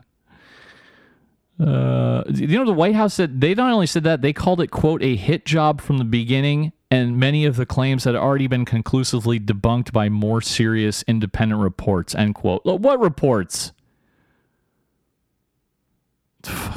I think I was in tears at the end, said Garcetti. This guy should be run out of town. He should never work in government ever again. I cannot believe the Republicans. Like, I get this isn't like policy, right? Normally, a president wants a guy as ambassador, the president gets the guy. That's fine. But to be said, but he went and lied at his hearing. That's disqualifying, isn't it? Like he didn't even say like, you know what, I regret not stopping it earlier. He didn't stop it at all, but he denied it completely the whole time. He lied, and he was under oath too. So I guess nothing matters though. So now we get Garcetti. I love this administration. We have we have Garcetti as the ambassador to India. We get that Julie Su chick who, in charge of the California unemployment system, gave $30 billion away to criminals. She's being elevated to the Department of Labor. We got that FAA dope. I played a clip from him, that Phil Washington guy. He's going to be the head of the FAA. He ran the metro out here into the ground. Pete Buttigieg. There's just nobody. There's nobody, dude. Ay, ay, ay. Let me see here. Oh, here's a good one. I put this one out on Twitter. Model Jeff Thomas fell to his death while taking a selfie, according to his agent. Hmm. Yep. His agent, uh, this is, I, I never heard of this guy, but uh, they found the 35 year old influencer's body at the bottom of an apartment complex in Miami. Witnesses claim that Thomas had jumped intentionally, but the agent wasn't convinced. Uh, she said uh, she found suicide unlikely. She'd just spoken to him, and she said, "quote He may have fallen while he was taking a selfie." End quote. And I'm looking at the New York Post story, and there are many, many selfies, and we know that happens a lot. His brother tried to say it was due to struggling with addiction and mental health challenges. Hmm. And then his cousin said no. She told the Daily Mail, no, no, no, this wasn't a suicide. So another fucking dope hanging off the balcony. Let's talk about some Mexico stories. A 14 year old boy nicknamed El Chapito has been arrested for the murder of eight people near Mexico City. Yeah, drug related, of course. The boy allegedly rode up on a motorcycle and opened fire on a family in the low income Mexico suburb Mexico City suburb of Chimalhuacan. And the victims were holding a party at their house at the time of the attack, which also left five adults and two children wounded. It was reportedly a birthday party. No way, dude. Now, this isn't the first time it's happened. In 2010, soldiers detained a 14 year old boy nicknamed, quote, El Ponchis, end quote, who claimed he was kidnapped at age 11 and forced to work for the cartel. He said he had per- participated in at least four decapitations. Wow. Yeah, good old Mexico. And let's keep talking about it because AMLO is like losing his mind. Andres Manuel Lopez Obrador. Yeah, fucking AMLO is, he's like all about slamming, he's just making shit up at this point. Mexico's president said this week greater quantities of synthetic opioid fentanyl directly enter the U.S. and Canada than Mexico, pushing back against U.S. criticism on his record of cracking down on trafficking, right? But last month, the head of the DEA, the Drug Enforcement Administration, that is Anne Milgram, she told a U.S. congressional hearing on drug trafficking that Mexico's Sinaloa cartel and rival Jalisco New Generation cartel were responsible for, quote, the vast majority of fentanyl that is coming into the United States, end quote. Oh, so she knows nothing, right? It's only the head of the. She's, she's AMLO. She's making that all up, right? Yeah, AMLO was like, no, no, it's not us that's responsible for that. Yeah, he said, quote, I maintain that more fentanyl reaches the United States and Canada directly than reaches Mexico, I say, end quote. he's, he's, he, he even denies that there's any kind of fentanyl manufacturing in Mexico. The government of Mexico said earlier this week that they had, quote, no record, end quote, of production. So he was asked, well, is there fentanyl labs in the country? He did say yes to that, but he said the raw materials used to make the drug were coming from Asia. Yeah, we know that, but you make it. And then he went on to say that his country was safer than the United States. no, it's not, dude. No, it's not. Yeah, he said, quote, uh, Mexico is safer than the United States. There is no problem in traveling safely in Mexico. End quote. Uh, Mexico's nationwide homicide rate is about 28 per 100,000 inhabitants. The U.S. homicide rate is 7 per 100,000 inhabitants. So he's just making that up. He's angry because the U.S. State Department has do not travel advisories for a shitload of uh, Mexico. That's why he's lashing out. And oh, by the way, three police members, uh, police officers have been shot dead in a Mexico City shootout with cartel gunmen. That was just uh, a couple days ago. Three police officers and one suspect were killed. There was a dramatic running gun battle on the eastern edge of Mexico City. Yeah, they thought that uh, they approached a house where they believed members of that Jalisco cartel were hiding out. And then they got into it and fucking got after it. So, very safe place. Oh, and also, yes, I did see the video of the horde of migrants storming the El Paso border. God. Did you see that shit? It like a thousand people, dude. And what's my first reaction? I'm like, what would be the perfect non lethal defense weapon here? You guys have any guesses what I'm thinking? Water cannons. Where were they?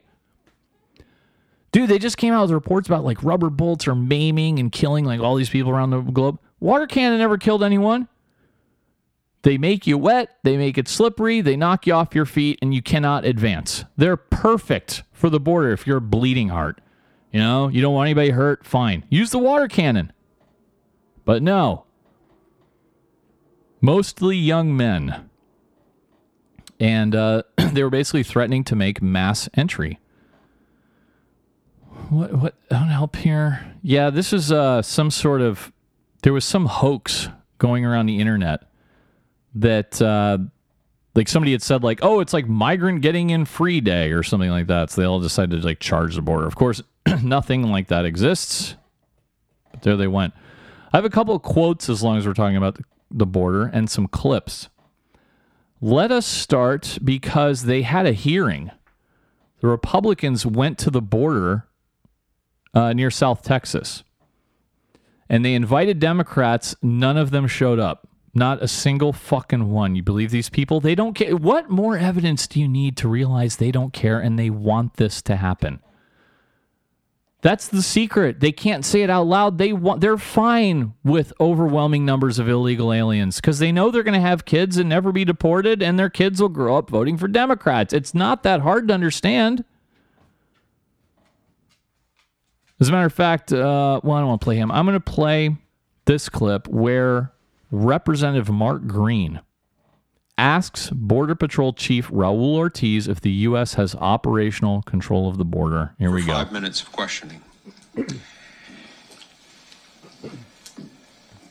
Chief Ortiz, uh, does does DHS have operational control of our entire border? No, sir.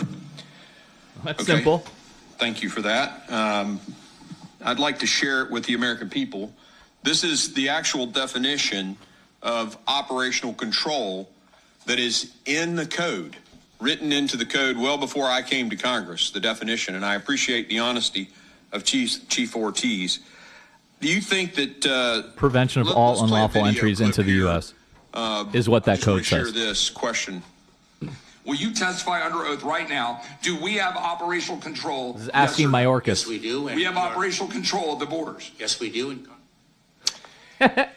Chief They Ortiz, played that clip. Do you think that uh, Secretary Mayorkas is lying there? Sir, when you talk about operational control, about 10 years ago, we used operational control as a measuring stick of our effectiveness along the southwest border. Uh, my new strategy is geared towards um, uh, mission advantage. So you you know I, I I'm asking a very specific question, and I, I you're you're kind of describing how how how the goalpost has been moved because of the mass waves of people that are coming. My question: You heard the secretary. He said we have operational control. That's the definition of Based upon the control. definition you have, sir, up there, no. We don't have operational control. No, sir. But is Secretary Mayorkas lying? I don't. I didn't see the rest of the testimony. He's not going to answer. All right, he, he's he's obviously not going to answer. That's his boss. Of course, he's not going to answer that. Um, and then he he talks about that parole that the Biden administration. Remember, you guys, I talked about that a few podcasts ago. So instead of so instead of like storming the border and sneaking in, the Biden administration is like, well, we'll just offer you an app and you can fill that app out, and then when you sneak in, you're not an illegal alien because you filled out your parole form. Let's listen to the representative talk about that. The interim final rule is a rule that Secretary Mayorkas is trying to change and actually remove the judiciary branch from the decision making on asylum. Even though Congress passed the laws many, many years ago that said the judiciary is to be involved. Why would Secretary Mayorkas want to do away with the judiciary? Why would he want to subvert laws written by this body, the, con- the Congress? It's because they want more people to come into the country. Yes, correct. And now their solution is an app, App. where whomever fills it out just automatically gets parole when they show up at the crossing site. That is in total contravention to what the laws passed by Congress about how people are to enter this country. That's true, but they don't care, Representative. They don't care. They know that. Uh, do I have any other things from Ortiz here? Oh, here he is. Here's Ortiz. Now, this is the chief of the Border Patrol. So don't listen to the resistance or the dopes on Twitter. Here he is asked talking about gotaways. How many gotaways? These are people who have never had any contact with the Border Patrol, but they can tell by like looking at surveillance video after the fact and they estimate the number of people have gotten into the country without being arrested, touched, detained, processed, anything. Let's listen to the chief here. 385,000 got away so far this fiscal year. We continue to refine that number. I've got to do a better job of accounting for the uh, actual encounters. Chief, Chief, I have, I have limited time. I just need a number. What percentage of the 1.3 that you know got away, how much more do you think got away you know that you don't know about? In my estimation, based upon the situational awareness that I have, probably be between 10 and 20 percent, sir. More. Yes. Okay. So, so you're, ta- you're talking 1.5 million gotaways total since the Biden administration started. That's like getting to the size of like freaking San Diego. Fucking nuts. All right, guys, quickly. Um, already starting around time. Let's go through some military stories. Uh, tragically, we lost a Golden Knight, the Army's parachute demonstration team. Sergeant First Class Michael Kettenhoffen died during a training jump at Homestead Air Reserve Base in Florida. Apparently, he had a hard landing, is what I'm hearing. They don't have it in the story. And then this crazy one. You guys remember the insider attack at the Syria base where they said that American EOD guy was planting explosives? He's been acquitted of all charges. what the? And, and one of you guys uh, hit me on the DMs and you're like, dude, I know this guy. This was a farce from the beginning. And I asked them, I was like, well, then what happened? And he was like, we really don't know. But he said he didn't believe it for a minute. He said this dude, this EOD troop who was charged, was a stand up guy. This was Air Force Tech Sergeant David Deswan. And he was charged with three violations of the military code destruction of military property, reckless endangerment, and aggravated assault. And they said that he set up explosives that injured four service members, including himself, at Green Village, the small U.S. military base in northern Syria, in April 2022. This happened at like 1 a.m. local times. And the military lawyer said we used soil samples, bomb fragments, metal shavings, and we had a pretty strong case. Well, he got completely acquitted of all charges. That is crazy to me. Also, they said a military service member was found dead in the Pentagon parking lot. A weird story. It was not disclosed who it was or which service he belonged to. Did they say how he was? They just said he was found dead. I'm assuming he offed himself somehow. Oh, the VA has cracked down, as you guys know, on stolen valor. Do you remember that chick VA worker, the social worker who claimed all that shit about military valor? She joined like the local VFW and everything. She pretended to be a Purple Heart recipient and a Bronze Star decorated U.S. Marine. That is Sarah Cavanaugh. She was sentenced. She got six years in the federal lockup, dude. She had told people she's defraud. Uh, she was injured in Iraq. She never even served in the military. She she had claimed she was a cancer-stricken Purple Heart recipient to obtain hundreds of thousands of dollars in fraudulent charitable donations and veterans benefits, and she used the stolen identities and details of actual veterans to get the money. Wow. Yeah, she used the records uh, of a Navy veteran who was battling cancer, and she used the medical records belonging to a Marine as far as the Bronze Star and all that crap. This happened over five years, dude. And she was out. She, yeah, here we go. Rose to a full leadership position at a VFW lodge, gave public speeches while dressed in full U.S. Marine uniform, complete with a Purple Heart and Bronze Star. Uh, wow. Like you can't, dude. You cannot get away with that in this day and age. The California has canceled their salmon fishing season. I actually agree with this. You guys know my stance on this. They're going to ban salmon fishing for a good portion of the West Coast through spring. The National Marine Fisheries Service announced there would be no salmon fishing from Cape Falcon, Oregon, which is near Portland, to the U.S. Mexico border until May 15th. They also proposed plans to keep California closed for salmon fishing through April of 2024. They're saying basically we don't have any fish. Now, you know what? I've long bitched about commercial fishing, what it does to the oceans. I'm fine with fishing, but again, repeating myself, it should be one man, one hook, one line. That's it. You get you get to go fishing, but you get to it's one guy using one fishing rod with one hook on it. Not these trawlers that scrape the ocean with nets or the fucking long line fishing where they throw out lines with like thousands of hooks on them and just rig everything in sight. So I would say if me and plus fish blows, dude. I said this on Twitter. Fish is not good. I'm tired of percent all you guys like, oh no, this this place has the best sushi. I'm like, dude, all sushi tastes exactly the same to me. It really does. I'm tired of pretending raw fish is some delicious thing. It's it's just not. It sucks. I'm tired of pretending, guys. So yes, one man, one line, one hook. Spear Spearfishing is also okay. And as one of you guys asked me on Twitter, yes, I will also accept noodling because you're using, you know, one arm, one guy, and uh, you're going for it. I can respect that. Let's go to this one out of India. This is funny. A photographer accused of raping a model has gotten bail. You know why he got bail? Because he's been locked up, right? Well, he failed potency tests three times.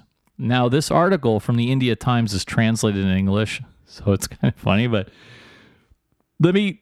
He was arrested, this guy, Prashant Danak. He was arrested in December of 2022 on charges of rape by a woman who was an aspiring model, right? And uh, she's like, Yeah, this photographer I hired raped me. But uh, he said, No, no, I didn't do it. So his lawyer uh, claimed that the allegations were fake and that Danak was impotent. His lawyer told the court that during the investigation, medical examiners made three attempts on different occasions to collect his semen. But the medical reports revealed that there was neither erections nor ejaculation. And of course, my first question is how did they do this? Well, here's how. Twice, they tried to use what they call a vibrator for 10 minutes. I'm, is this a fleshlight or or is this a, a butt plug? the details tragically are not available. But they also used a Doppler ultrasound somehow. I don't know how that works. So they use an ultrasound to somehow like stimulate his prostate. But there was no result. They couldn't collect his semen. And so they're like, well, if he can't fucking have any semen collected, how could he have possibly raped somebody? Well, you answer would be like, well, because he got off on the act of violence. You know, he doesn't get off on fucking some lab coat wearing doctors jamming a fleshlight on top of his dick. He gets off on pinning a chick down and going for it. Or he's or his story's true, who knows. All right. I had this story, guys. You guys know occasionally I don't get to a lot of stories. I just forget them. Occasionally I'll hold a few over because they're one funny and two you guys send it to me a lot. And this is one. I had this last week but I didn't get to it and this is the story of Newark getting duped in that sister city scam. Hilarious. Newark was thrilled to partner with the Hindu nation of the United States of Kailasa. The only problem? The country does not exist. They, the city hall even hosted delegates from the made up country at a formal ceremony in January. The whole thing was a scam led by a notorious Indian fugitive named Swami Nithyananda. It, the agreement only lasted for six days. But, dude, still, you're New Jersey's largest city. You didn't Google? You didn't Google. Because wouldn't you be like initially, wow, I've never heard of that? Never heard of that nation. I've never heard of the nation of the United States of Kailasa before in my life. Maybe we should look into that. Nope. Newark Mayor Ras Baraka this idiot, he told the fake delegates, quote, I pray that our relationships help us to understand cultural, social, and political development, improve the lives of everybody in both places, end quote. That is so, yeah, not one person just looked into it. That's hilarious, dude. the first thing that popped up on Google apparently is a website promoting the fake nation as an ancient enlightened civilization. This guy is an infamous scam artist. He's been on the run from rape and child abduction charges since 2019. He was actually the subject of a 2022 Discovery Plus series called My Daughter Joined a Cult. And that's great. I, I have. What is this clip of? Oh, here's where they. I don't know. So I have a clip where they admit they got scammed into it. And I'm wondering, I think in this clip, though, they're actually talking, the mayor's talking to the delegates. Let's listen to this. What started off as a seemingly well intentioned partnership has turned into a giant embarrassment for the city of Newark. Earlier this year, Mayor Ras Baraka invited what he thought was the Hindu nation of Kailasa. Yeah, there they all. There they all are. Taking pictures agreement. in their ethnic Kailasa gowns. is no nation at all. It's a fake. Very embarrassing for the city. I truly don't even have words for it. I'm really sorry for the city that they got duped in that way. Though it has a detailed website, Kailasa has no real government. It's the brainchild of Swami Nithyananda, a notorious scam artist and fugitive from India who has been on the run from rape charges. There charges. you go. Okay, very good. Dude, Top, top people, dude. Boy, we have smart people in government, don't we? Man. Okay. God. Uh, oh, you know, I forgot this one. Uh, my bad. I tr- should have had this with the other VA related story. The VA is changing its motto, you guys. The old motto from Abraham Lincoln when he dedicated the Department of Veterans Affairs. The old motto was, quote, to care for him who shall have borne the battle and for his widow and his orphan, end quote. Well, now we are in a much more enlightened time, and that is gender racism. So they changed the motto because we have females now, and maybe some of them don't have orphans. And this is the worst motto I've ever heard. You ready for the new motto?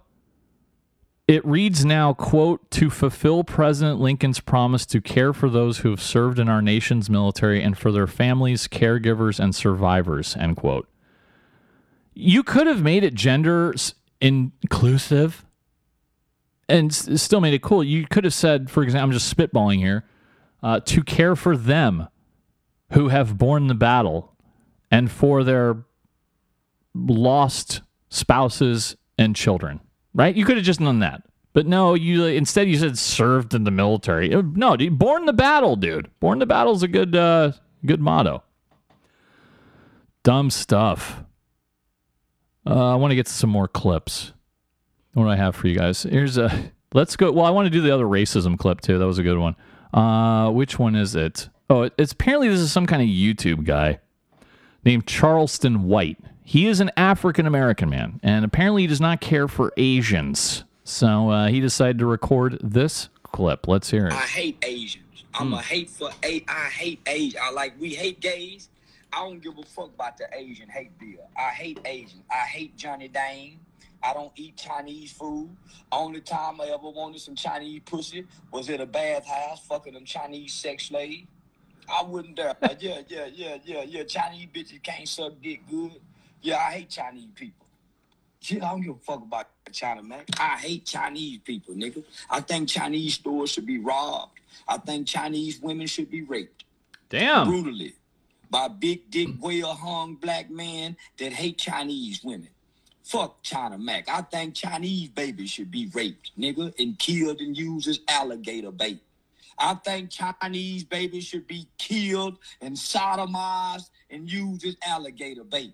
Fuck China Mac, nigga. God damn. Okay.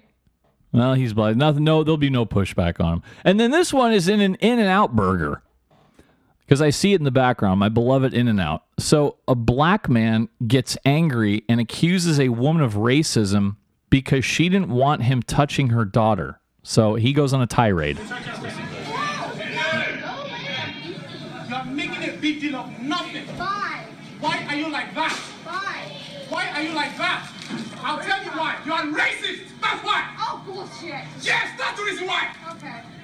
You're making a big deal of nothing. I touch other people. Nobody said anything. Only you. Why? Because I don't want you touching my daughter. You're racist. That's the reason. Whatever. Idiots. Make a big deal of nothing. Why are you like that? Tell me why. I'll tell you the answer. The reason why you're like that is because you're racist. You hate, you hate blacks. That's the reason. Make a big deal of nothing. And a bunch of like people are in there. They're all like staring at their shoes. Don't touch fucking other people's kids, dude. Like, yeah, I'm with that. Good for that chick. She's like, bullshit. Fuck you. Boy, he sounds like he's been taught. Like you can tell by his accent that he's somewhere. He's not from. uh, He's not uh, an, an African American. But boy, he's been taught well, right? Whenever you do something stupid, just blame it on racism. Yeah, taught very well indeed. Uh, the UK has banned TikTok on government devices. That's right. Britain became the latest Western country to prohibit the use of TikTok, citing security fears linked to TikTok's ownership by a Chinese company.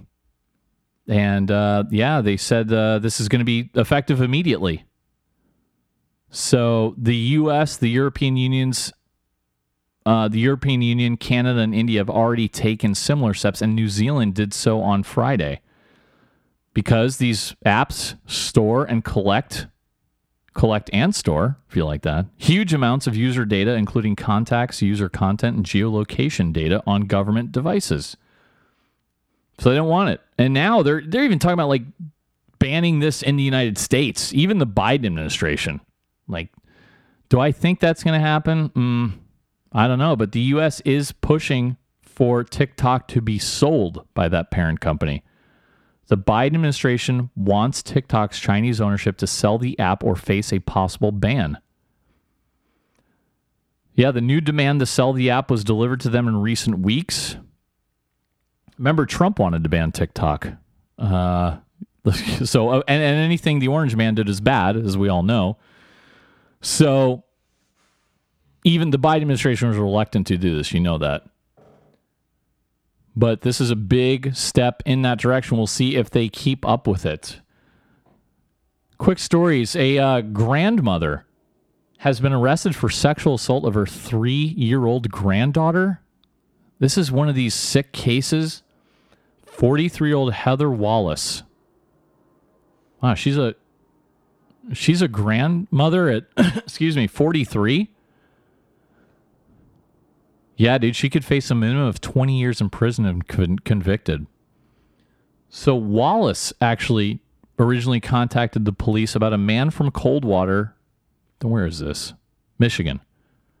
She met on a dating app She said the man, 52 year old Daniel Remsing, asked her to take pictures of her granddaughter and sexually assault her, but she told officers she did not comply with that request. Um, and according to court documents, Wallace said she'd accidentally deleted that Facebook communication with Remsings, so they got a search warrant through Meta, Facebook's parent company. And detectives waited for that information from Meta, but they reviewed information from Remsing's phone and they had located two videos and one photo of a child of a sexually abusive nature. And yeah, dude, they said that they say what she did. No, they don't. They just said that it became clear when it was the granddaughter and the grandmother. It happened while Wallace was watching her. She's the babysitter, right? Fucking gross, dude. The guy is always uh has also been arrested. He's this huge, fat, gross guy. Uh, some quick headlines. The Pakistan Taliban insurgency. I told you guys about that for a while. Well, it's being potent this time because guess what they're using? All of the United States arms that we left behind in Afghanistan. That's right. They're, they're using modern weapons and night vision. This is great. Remember, this is the TTP, the Tariq e Taliban Pakistan. It's a banned militant group. And they've been up uh, big time with their attacks. And they're crediting this resurgence by them getting all these weapons. U.S. funded military equipment that is in the possession of the former Afghan government when it fell to the Taliban was valued at $7.12 billion. Now, the Taliban in Kabul has issued several denier, uh, denials that the TTP and groups had access to this. But they put out propaganda, and you can see it. Just, just go on Twitter, and you can see them using M24 sniper rifles. You can see them using ACOGs with uh, and Trijicons. You can see them using rifles with thermal scopes. They brag about it. Uh, what a debacle that was. really was. What else? Quickly. Let's go back to Australia. They have reinstated an alcohol ban for Aboriginal Australians. This is weird. Yeah, in a uh, in, in an Aboriginal town camp where from 2007 until last year it was illegal to possess alcohol. And this was the Northern Territory. Last July, they let the alcohol ban expire for hundreds of Aboriginal communities because they called it racist. But Aboriginals, unfortunately, for whatever reason, they uh, don't do well with the alcohol and the crime. And they said once the alcohol flowed again, there was an explosion of crime, and it was widely attributed to the Aboriginals. So then they reinstated the ban late last month. So, of course, the Aboriginals are saying, hey, I'm not the one doing the crime. But it's, yeah, this is weird. How How is this even legal? I know it's not a real free country. But yeah, the, now they officially, if you're an Aboriginal in some of these towns, you cannot drink or possess alcohol. Very weird. Los Angeles might see a bunch of school closures next week. A, a bunch of workers plan to strike. Three day strike at the LAUSD is scheduled to start Tuesday. Yeah, this is out of support. Not really, this isn't really the teachers over their salaries. They want to strike in solidarity to the with the cafeteria workers, bus drivers, custodians, and other school employees. They think that more than 1,000 LAUSD schools may have to close Tuesday through Thursday. They want a 30% raise. Good. What? Good luck. Where's all this money go? The, you know, the Los Angeles Unified School District, their enrollment's been dropping steadily for years. Like they're almost half of what they were like 10, 15 years ago. And they want more money, but they have just as much money. Like funding is never cut. They have more money than they've ever had. So where's all the money going? It's going to a bunch of administrators who don't do anything. Let's play some more clips, though. Let me begin with this story, and I'll play into the next one. one, I want to read you this bullshit headline from KTLA 5. One hospitalized after stabbing near Santa Monica Beach. The suspect was identified as Alan Barna, 40 years old. And they found a what they call a Santa Monica city employee who had quote attempted to rouse an individual sleeping in the area end quote. And that's pretty much the end of the story, right? Well, guess what this was? And I've asked this question a bunch of times. Yes, it was a vagrant. They don't point that out. And the guy stabbed was one of these fucking ambassadors. You know, the guys who are unarmed and supposed to speak with the homeless. How many times have I fucking busted out laughing, saying there's only a matter of time before one of these dudes is going to get killed? And they don't put that in the headline. This is like journalistic malpractice, dude. I can't believe they went with one hospitalized after stabbing near beach. No mention of vagrant. No mention of if he was fucked up on booze or drugs. No mention that the guy was a victim as one of these stupid ambassadors.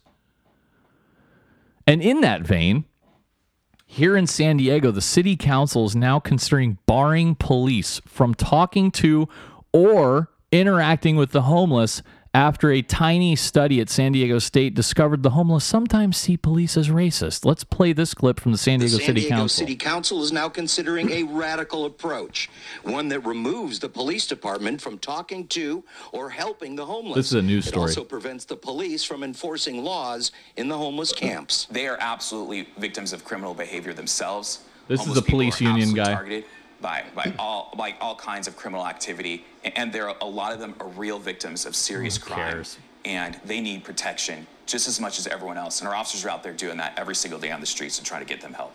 But according to a study presented to the city council by a researcher at San Diego State, Two white women, by the way. that happen to be black are less likely to accept help from police because they perceive police to be racist. Therefore, according to this study, all police should be excluded from helping the homeless. No. The San Diego City Council Okay. I, I can't I can't believe okay. Well, you know what? They might see the cops as racist, so no, we can't have that. No, you just arrest them then. If they don't want the help. I've told this is the only way this shit works. Oh, there is an absolute religious cult like belief among the homeless advocates that all these people just want they just want a good day's wage for a good day's job. And they just want a hand up, not a handout. It's such it's like make believe little kid shit. You don't believe me? Go down to your local homeless encampment and just sit there and watch for a while. And watch how many are just completely nuts, babbling themselves, doing drugs. And they don't want to go into these shelters because they have rules. It's a bazillion times. Ugh, I have to get to the. This is another one I had last week. I regret not getting to it. Uh, 34 year old Jacob Barnhart has been killed on his way to his daughter's softball game when a drag racer speeding at 100 miles an hour lost control of his car. And the reason I bring this up is because uh, Barnhart uh, served 15 years as an 18 Delta Special Forces medic in 5th Group and was a Green Beret. Uh, by all accounts, a combat vet. Uh, fit, how many? Who knows how many tours? And he was just uh, randomly driving to the practice, and some piece of shit named Patrick Ewan just ran ran him over and killed him. Broad daylight, going 100 miles an hour, So just like that, dude. A couple of you guys messaged me about that, so there you go. Sickening. Let's do some political clips. I know you guys love, I know you guys love Kamala Harris. She went on Jimmy Kimmel and she had some bangers. Let's listen to this one. This is um some le- over left wing protests. Let's listen to this jumble. Was there any discussion in the White House about what the blowback would be for approving the Willow Oil project? Because The one in people Alaska. gotten quite upset about it. I think there's some protesters outside right now. Well, I think that the, the, the concerns are based on what we should all be concerned about, but Huh? the, the solutions have to be and include what we are doing in terms of going forward in terms of investments. Okay, what does that mean? What are the solutions? What are you talking about? the Stephen Colbert just moves on, dude. Oh yeah, that that sounds good. That sounds really really good to me. Uh, here he is talking more to Kamala Harris about what is her job There's exactly. a, uh, in the, one of the themes of the show is that her character, uh, Selina Meyer, is frustrated by the sometimes vague duties of the role. Like it's a, He's it's talking a about that show Veep. but it's not prescribed so much about what you're supposed to be doing. Is, does that ring true? Like, what does to, what is the actual role on a daily basis as you have found it? Well, I have the great privilege of serving with Joe Biden, who was president of the United States. Really? Is he? Listen to the fucking seals clapping. Yes, Queen Slay. He's so awesome. Was vice president, right? Does that affect it? Does, does, does he understand what it's he like to does, be a vice president? He does. You don't And do he anything. Is- He really is a true partner and he understands the job. And remember, we came in during the height of the pandemic. Yes. And so, so much of the work was about okay, we've got to cover a lot of bases and let's figure out how between us we can do it. What bases? But he is um, an extraordinary leader, and I wish that people could What see do you what I do? see, because uh, there's only one person who sits behind that resolute desk. And the decisions that that person has to make are the decisions. What that is nobody your else in job? Uh, and he's an extraordinary leader. Thank. What, what is your? Oh my! Uh, I'm just gonna. Say, it goes on from there, and she still doesn't answer the question. Oh, did you see the cringe? I know I have a lot of Kamala Harris this week. Uh, the Howard University was in the March Madness, the, the tournament, and they lost by like 28 points, and they were forced to sit there and listen as Kamala Harris was rolled in and gave them this cringe speech. Let's listen to this one.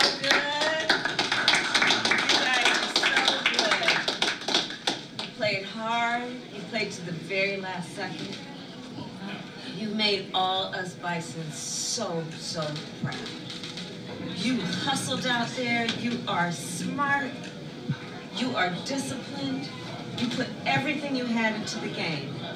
And you know, that's what it's about, right? Until the last minute. you guys did that. You He's talking to him like they're like in the third grade. second. You did not stop. And that is so inspiring. So you keep playing with chin up and shoulders back Well, they can't. They're out. because you showed the world who bison are. Right? I mean, Uh-huh. you- literally what Stone silence. is in historic proportion. You know, I was at Howard back in the day where we were just happy that there was a game, much less getting to this place. and I see bison literally all over the world. Okay, shut up. Um, oh, I, I forgot. I had this one out of order. My apologies. Stephen Colbert said there were protests outside, but he thought they were pro like left wing protesters because the Biden administration decided to open up that Arctic oil area for drilling. And stupid Stephen Colbert is like, "Oh, there's protesters outside about that." No, they were. They sounded like they were MAGA protesters. Let's listen to as she exits the building.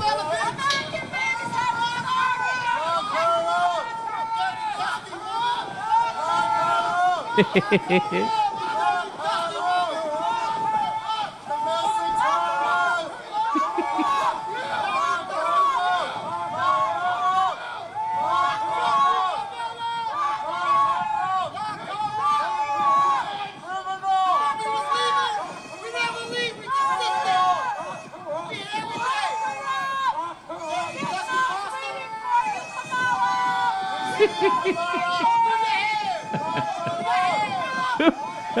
I love the I love the MAGA people have like time to like protest all this. Oh, that's great. And I have a few clips of Biden. Oh, here's one. This is going around. He did an interview on Comedy Central, and he says he was uh, he was he started supporting gay marriage in high school, which is Every let me auntie listen and uncle that I have is beyond disappointed that there hasn't been a wedding yet. But uh, but Cardi B is going to marry us, apparently officiate our wedding, which would which would be nice. But my my question for you, Mr. President, is you codified uh, support for same-sex marriage and interracial marriages like like ours. I'm curious what your evolution That's Kal Penn. Apparently, he's in a gay going to be gay married. and what the federal government might be able to do to protect LGBTQ Americans, especially trans kids who are dealing with all these regressive state laws that are popping up right now. I can remember exactly where my uh, epiphany was. Okay. I hadn't thought much about it, to tell you the truth. And I was a, I was a senior in high school, and my dad was dropping me off I remember about to get out of the car, and I looked to my right, and two well-dressed men in suits kissed each other. I mean, they gave each other a kiss. And then one went, looked like he was heading to the DuPont building, and one looked like he headed to the Hercules Corporation building. And I'll never forget, I turned and looked at my dad. He said, Joey, it's simple. They love each other. It's simple. No, I'm not joking. Yeah, no, you, know, you're not joking. You're lying. Okay, stop, dude. What, so Joe Biden was in high school, and what? What is he? 80 now? So this has been like, this would be like what 1960 previous to that, and you're telling me two dudes in suits publicly kissed in the street, and you, a white blue collar guy, supposedly your parents, you were like, oh yeah, that's cool. I don't fucking believe that for a minute. Oh, and then he celebrated St. Patrick's Day. In fairness, this was pretty funny. He was celebrating St. Patty's Day, so he gave a little speech. Let's No, listen. I'm the only Irishman you ever met, though, that's never had a drink, so I'm okay.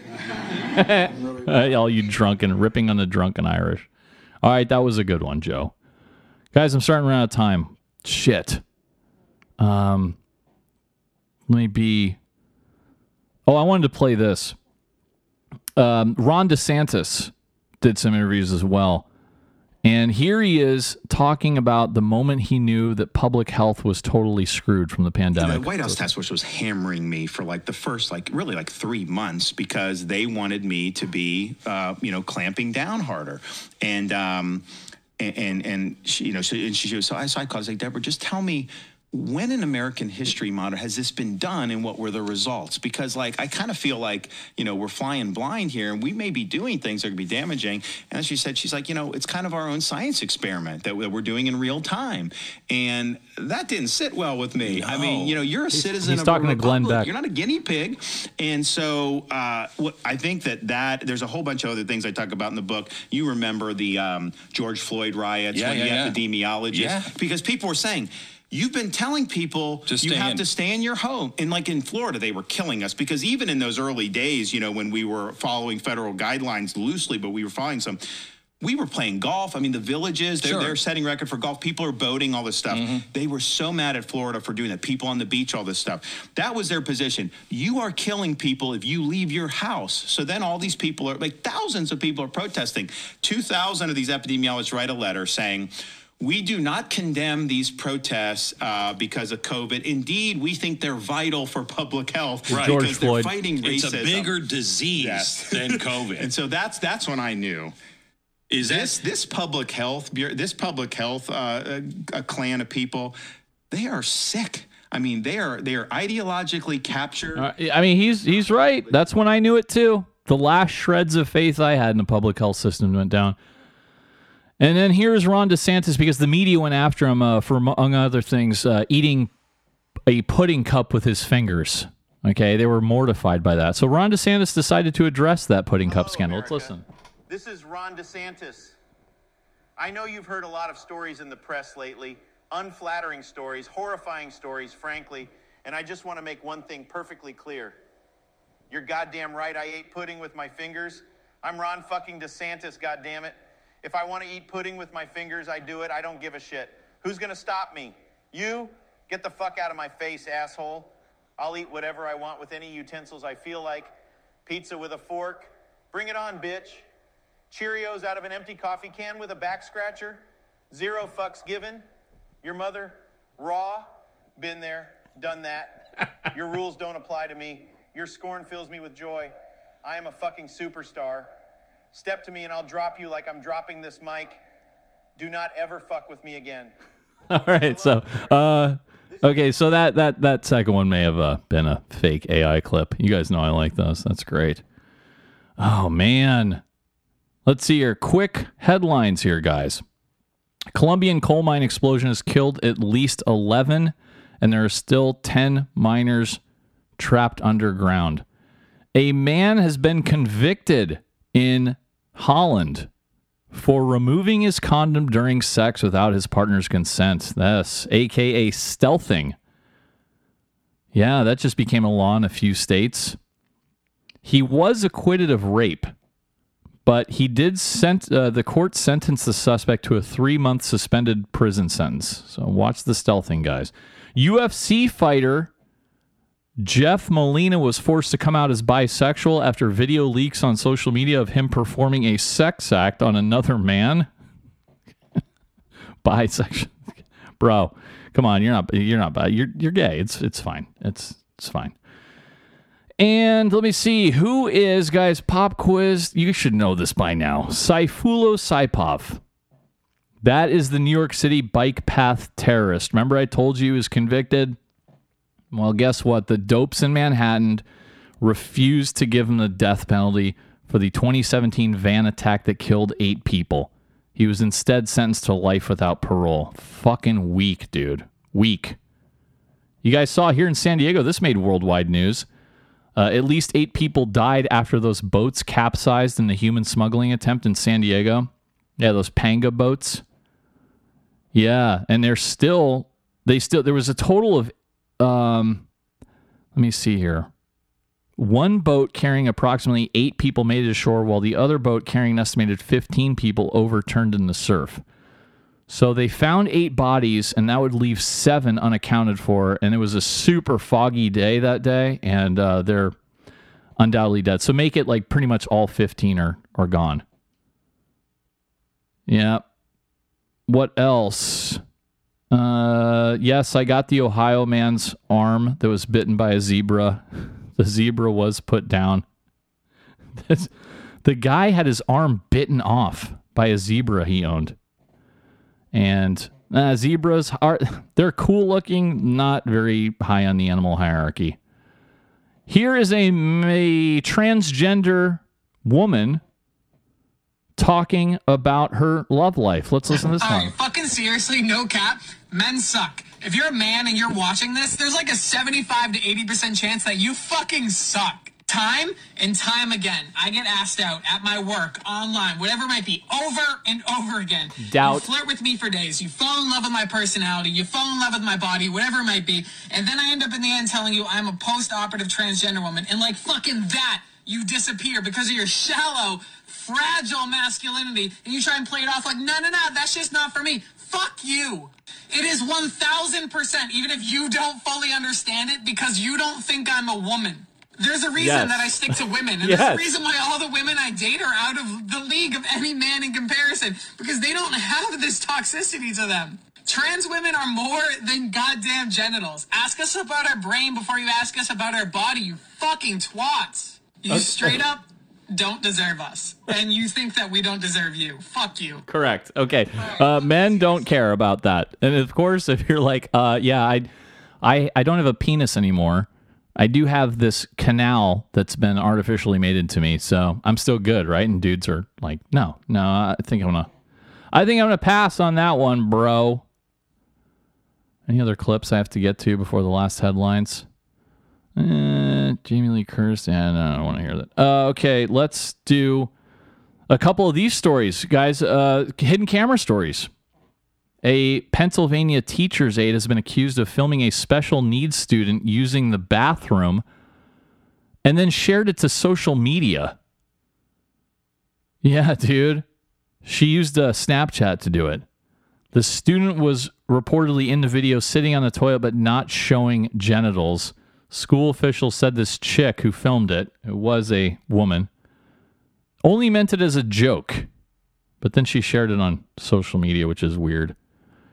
And the other one I had was a Florida barista hid a camera in the men's bathroom to watch attractive men. oh, this is funny. You know what the coffee shop was called? The coffee shop was called We Spy Coffee and More in Tarpon Springs, Florida. And a camera had been placed under the sink in the men's room, and one guy found it. So Spyridon vulgarakis was arrested. That is a male. And the camera was facing the toilet. And he the booking officer wrote, quote, I reviewed the video and I observed that Vulgarakis surreptitiously recorded the victim in a private bathroom which captured his genitals for the purpose of self-gratification. Oh. So he was jacking it, dude. Oh man. Yeah, he admitted it. He's like, yeah, I saw these dudes and I was like, wow, that dude's like I got to see that dude's dick. And they did it. So, uh, Wyoming became the first state to outlaw the use of pills for abortion. That's ridiculous to me. Like, honestly, dude, come on. YouTube has restored Donald Trump's account privileges, so he'll be back on YouTube. As you guys know, and now Meta did, Meta did as well, or Facebook, and Twitter has as well, although he has yet to tweet. Surprised he hasn't after the indictment scandal. Um, the Audubon Society, that is a long-time national bird conservation group. They are going to keep their name. They are named after John James Audubon, right? The board of directors had voted to retain the organization's name despite pressure to end their association with James Audubon, a 19th century naturalist and illustrator who loved birds, but he also loved slavery and he had slaves. And so they wanted them to get rid of the name and they said they're they're not going to do that. San Francisco is looking to pay out those reparations, man. I mean, it's not just they not only want to do 5 million dollars per resident, they had like a 100 demands. They wanted elimination of personal debt, elimination of a tax burden, guaranteed annual income of at least $97,000 for 250 years, and to give out homes in San Francisco for just $1 a family. They're probably going to pass it. Where's this money coming from? And the supervisors, the reporters won't ask. The supervisors who vote on this, they just keep going like, no, this is the right thing to do. But this is this money is coming from the city. This isn't state money or federal money. It's city money. And they, a conservative organization, has said this would cost each non black family in the city at least $600,000. A final committee report is due in June. By the way, San Francisco is a huge deficit, and you guys all know about the problems in the tech industry. So, where that money is going to come from, nobody knows. And with that, guys, I am out of time. And I'm going to the big finish. We got a good one. Are you ready? you're you're not you're not ready for this. Let us go to New Jersey and Asbury Park, where allegations were made in Monmouth County Superior Court arguing against 18-year-old Bani J. Mezquititla. He is being accused of raping and torturing his pet cat over a several month period until the cat eventually died on March 2nd. These details are insane. The cat died, like I said, March 2nd.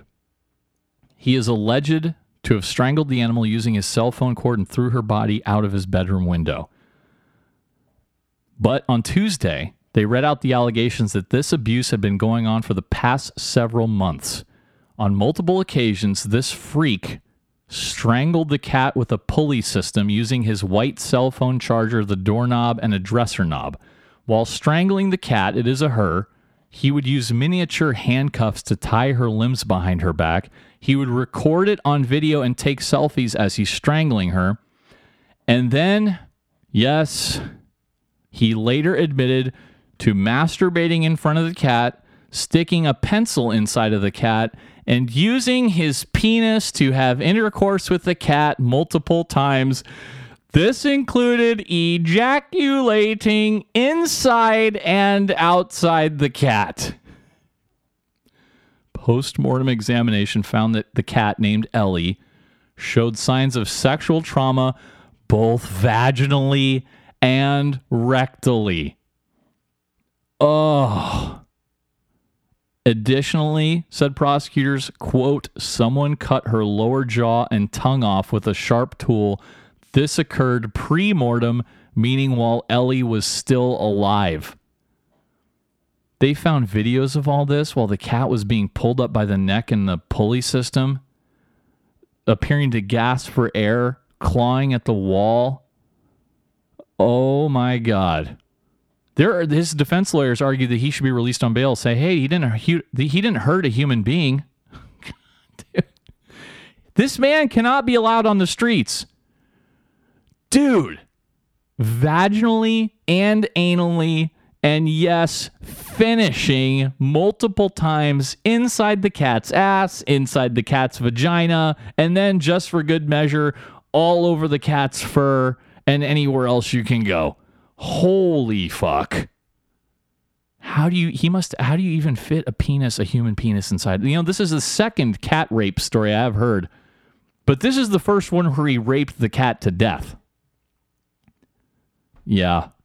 What's this fuck? Go look go uh go Google the name, guys. You'll see his picture. Bonnie, B A N I, middle initial J, Mez, M E Z, Quit Quititla, Q U I T I T L A. Fucking freak show. That's it. That I'm I'm disgusted. I'm over it. I can't go on. Guys, please when you're protecting the cats of your neighborhood from these sodomizers, consider going on patreon.com. I could really use some more support as always. You go to patreon.com, type in the search bar BK Actual. It's the way I can keep this nice and ad free, and I really appreciate all my fantastic patrons, guys. That is the best way to help me. You say you enjoy the podcast, you love the podcast, help me keep it going. Go to Patreon, BK Actual, and then check me out on Twitter at Bravo Kilo Actual, Instagram at BK Actual. That's going to do it for me. I'm going to get out in the sunshine. I'm soaking wet right now. The sweat has the veins glistening, you guys. The abdominals are popping out. It's a very aesthetically pleasing sight. I'm going to go add to it right now. Thank you so much for listening. I will see you next week. I feel that reaper always nearby. I hope I make it through the night. I hope I make it through the night.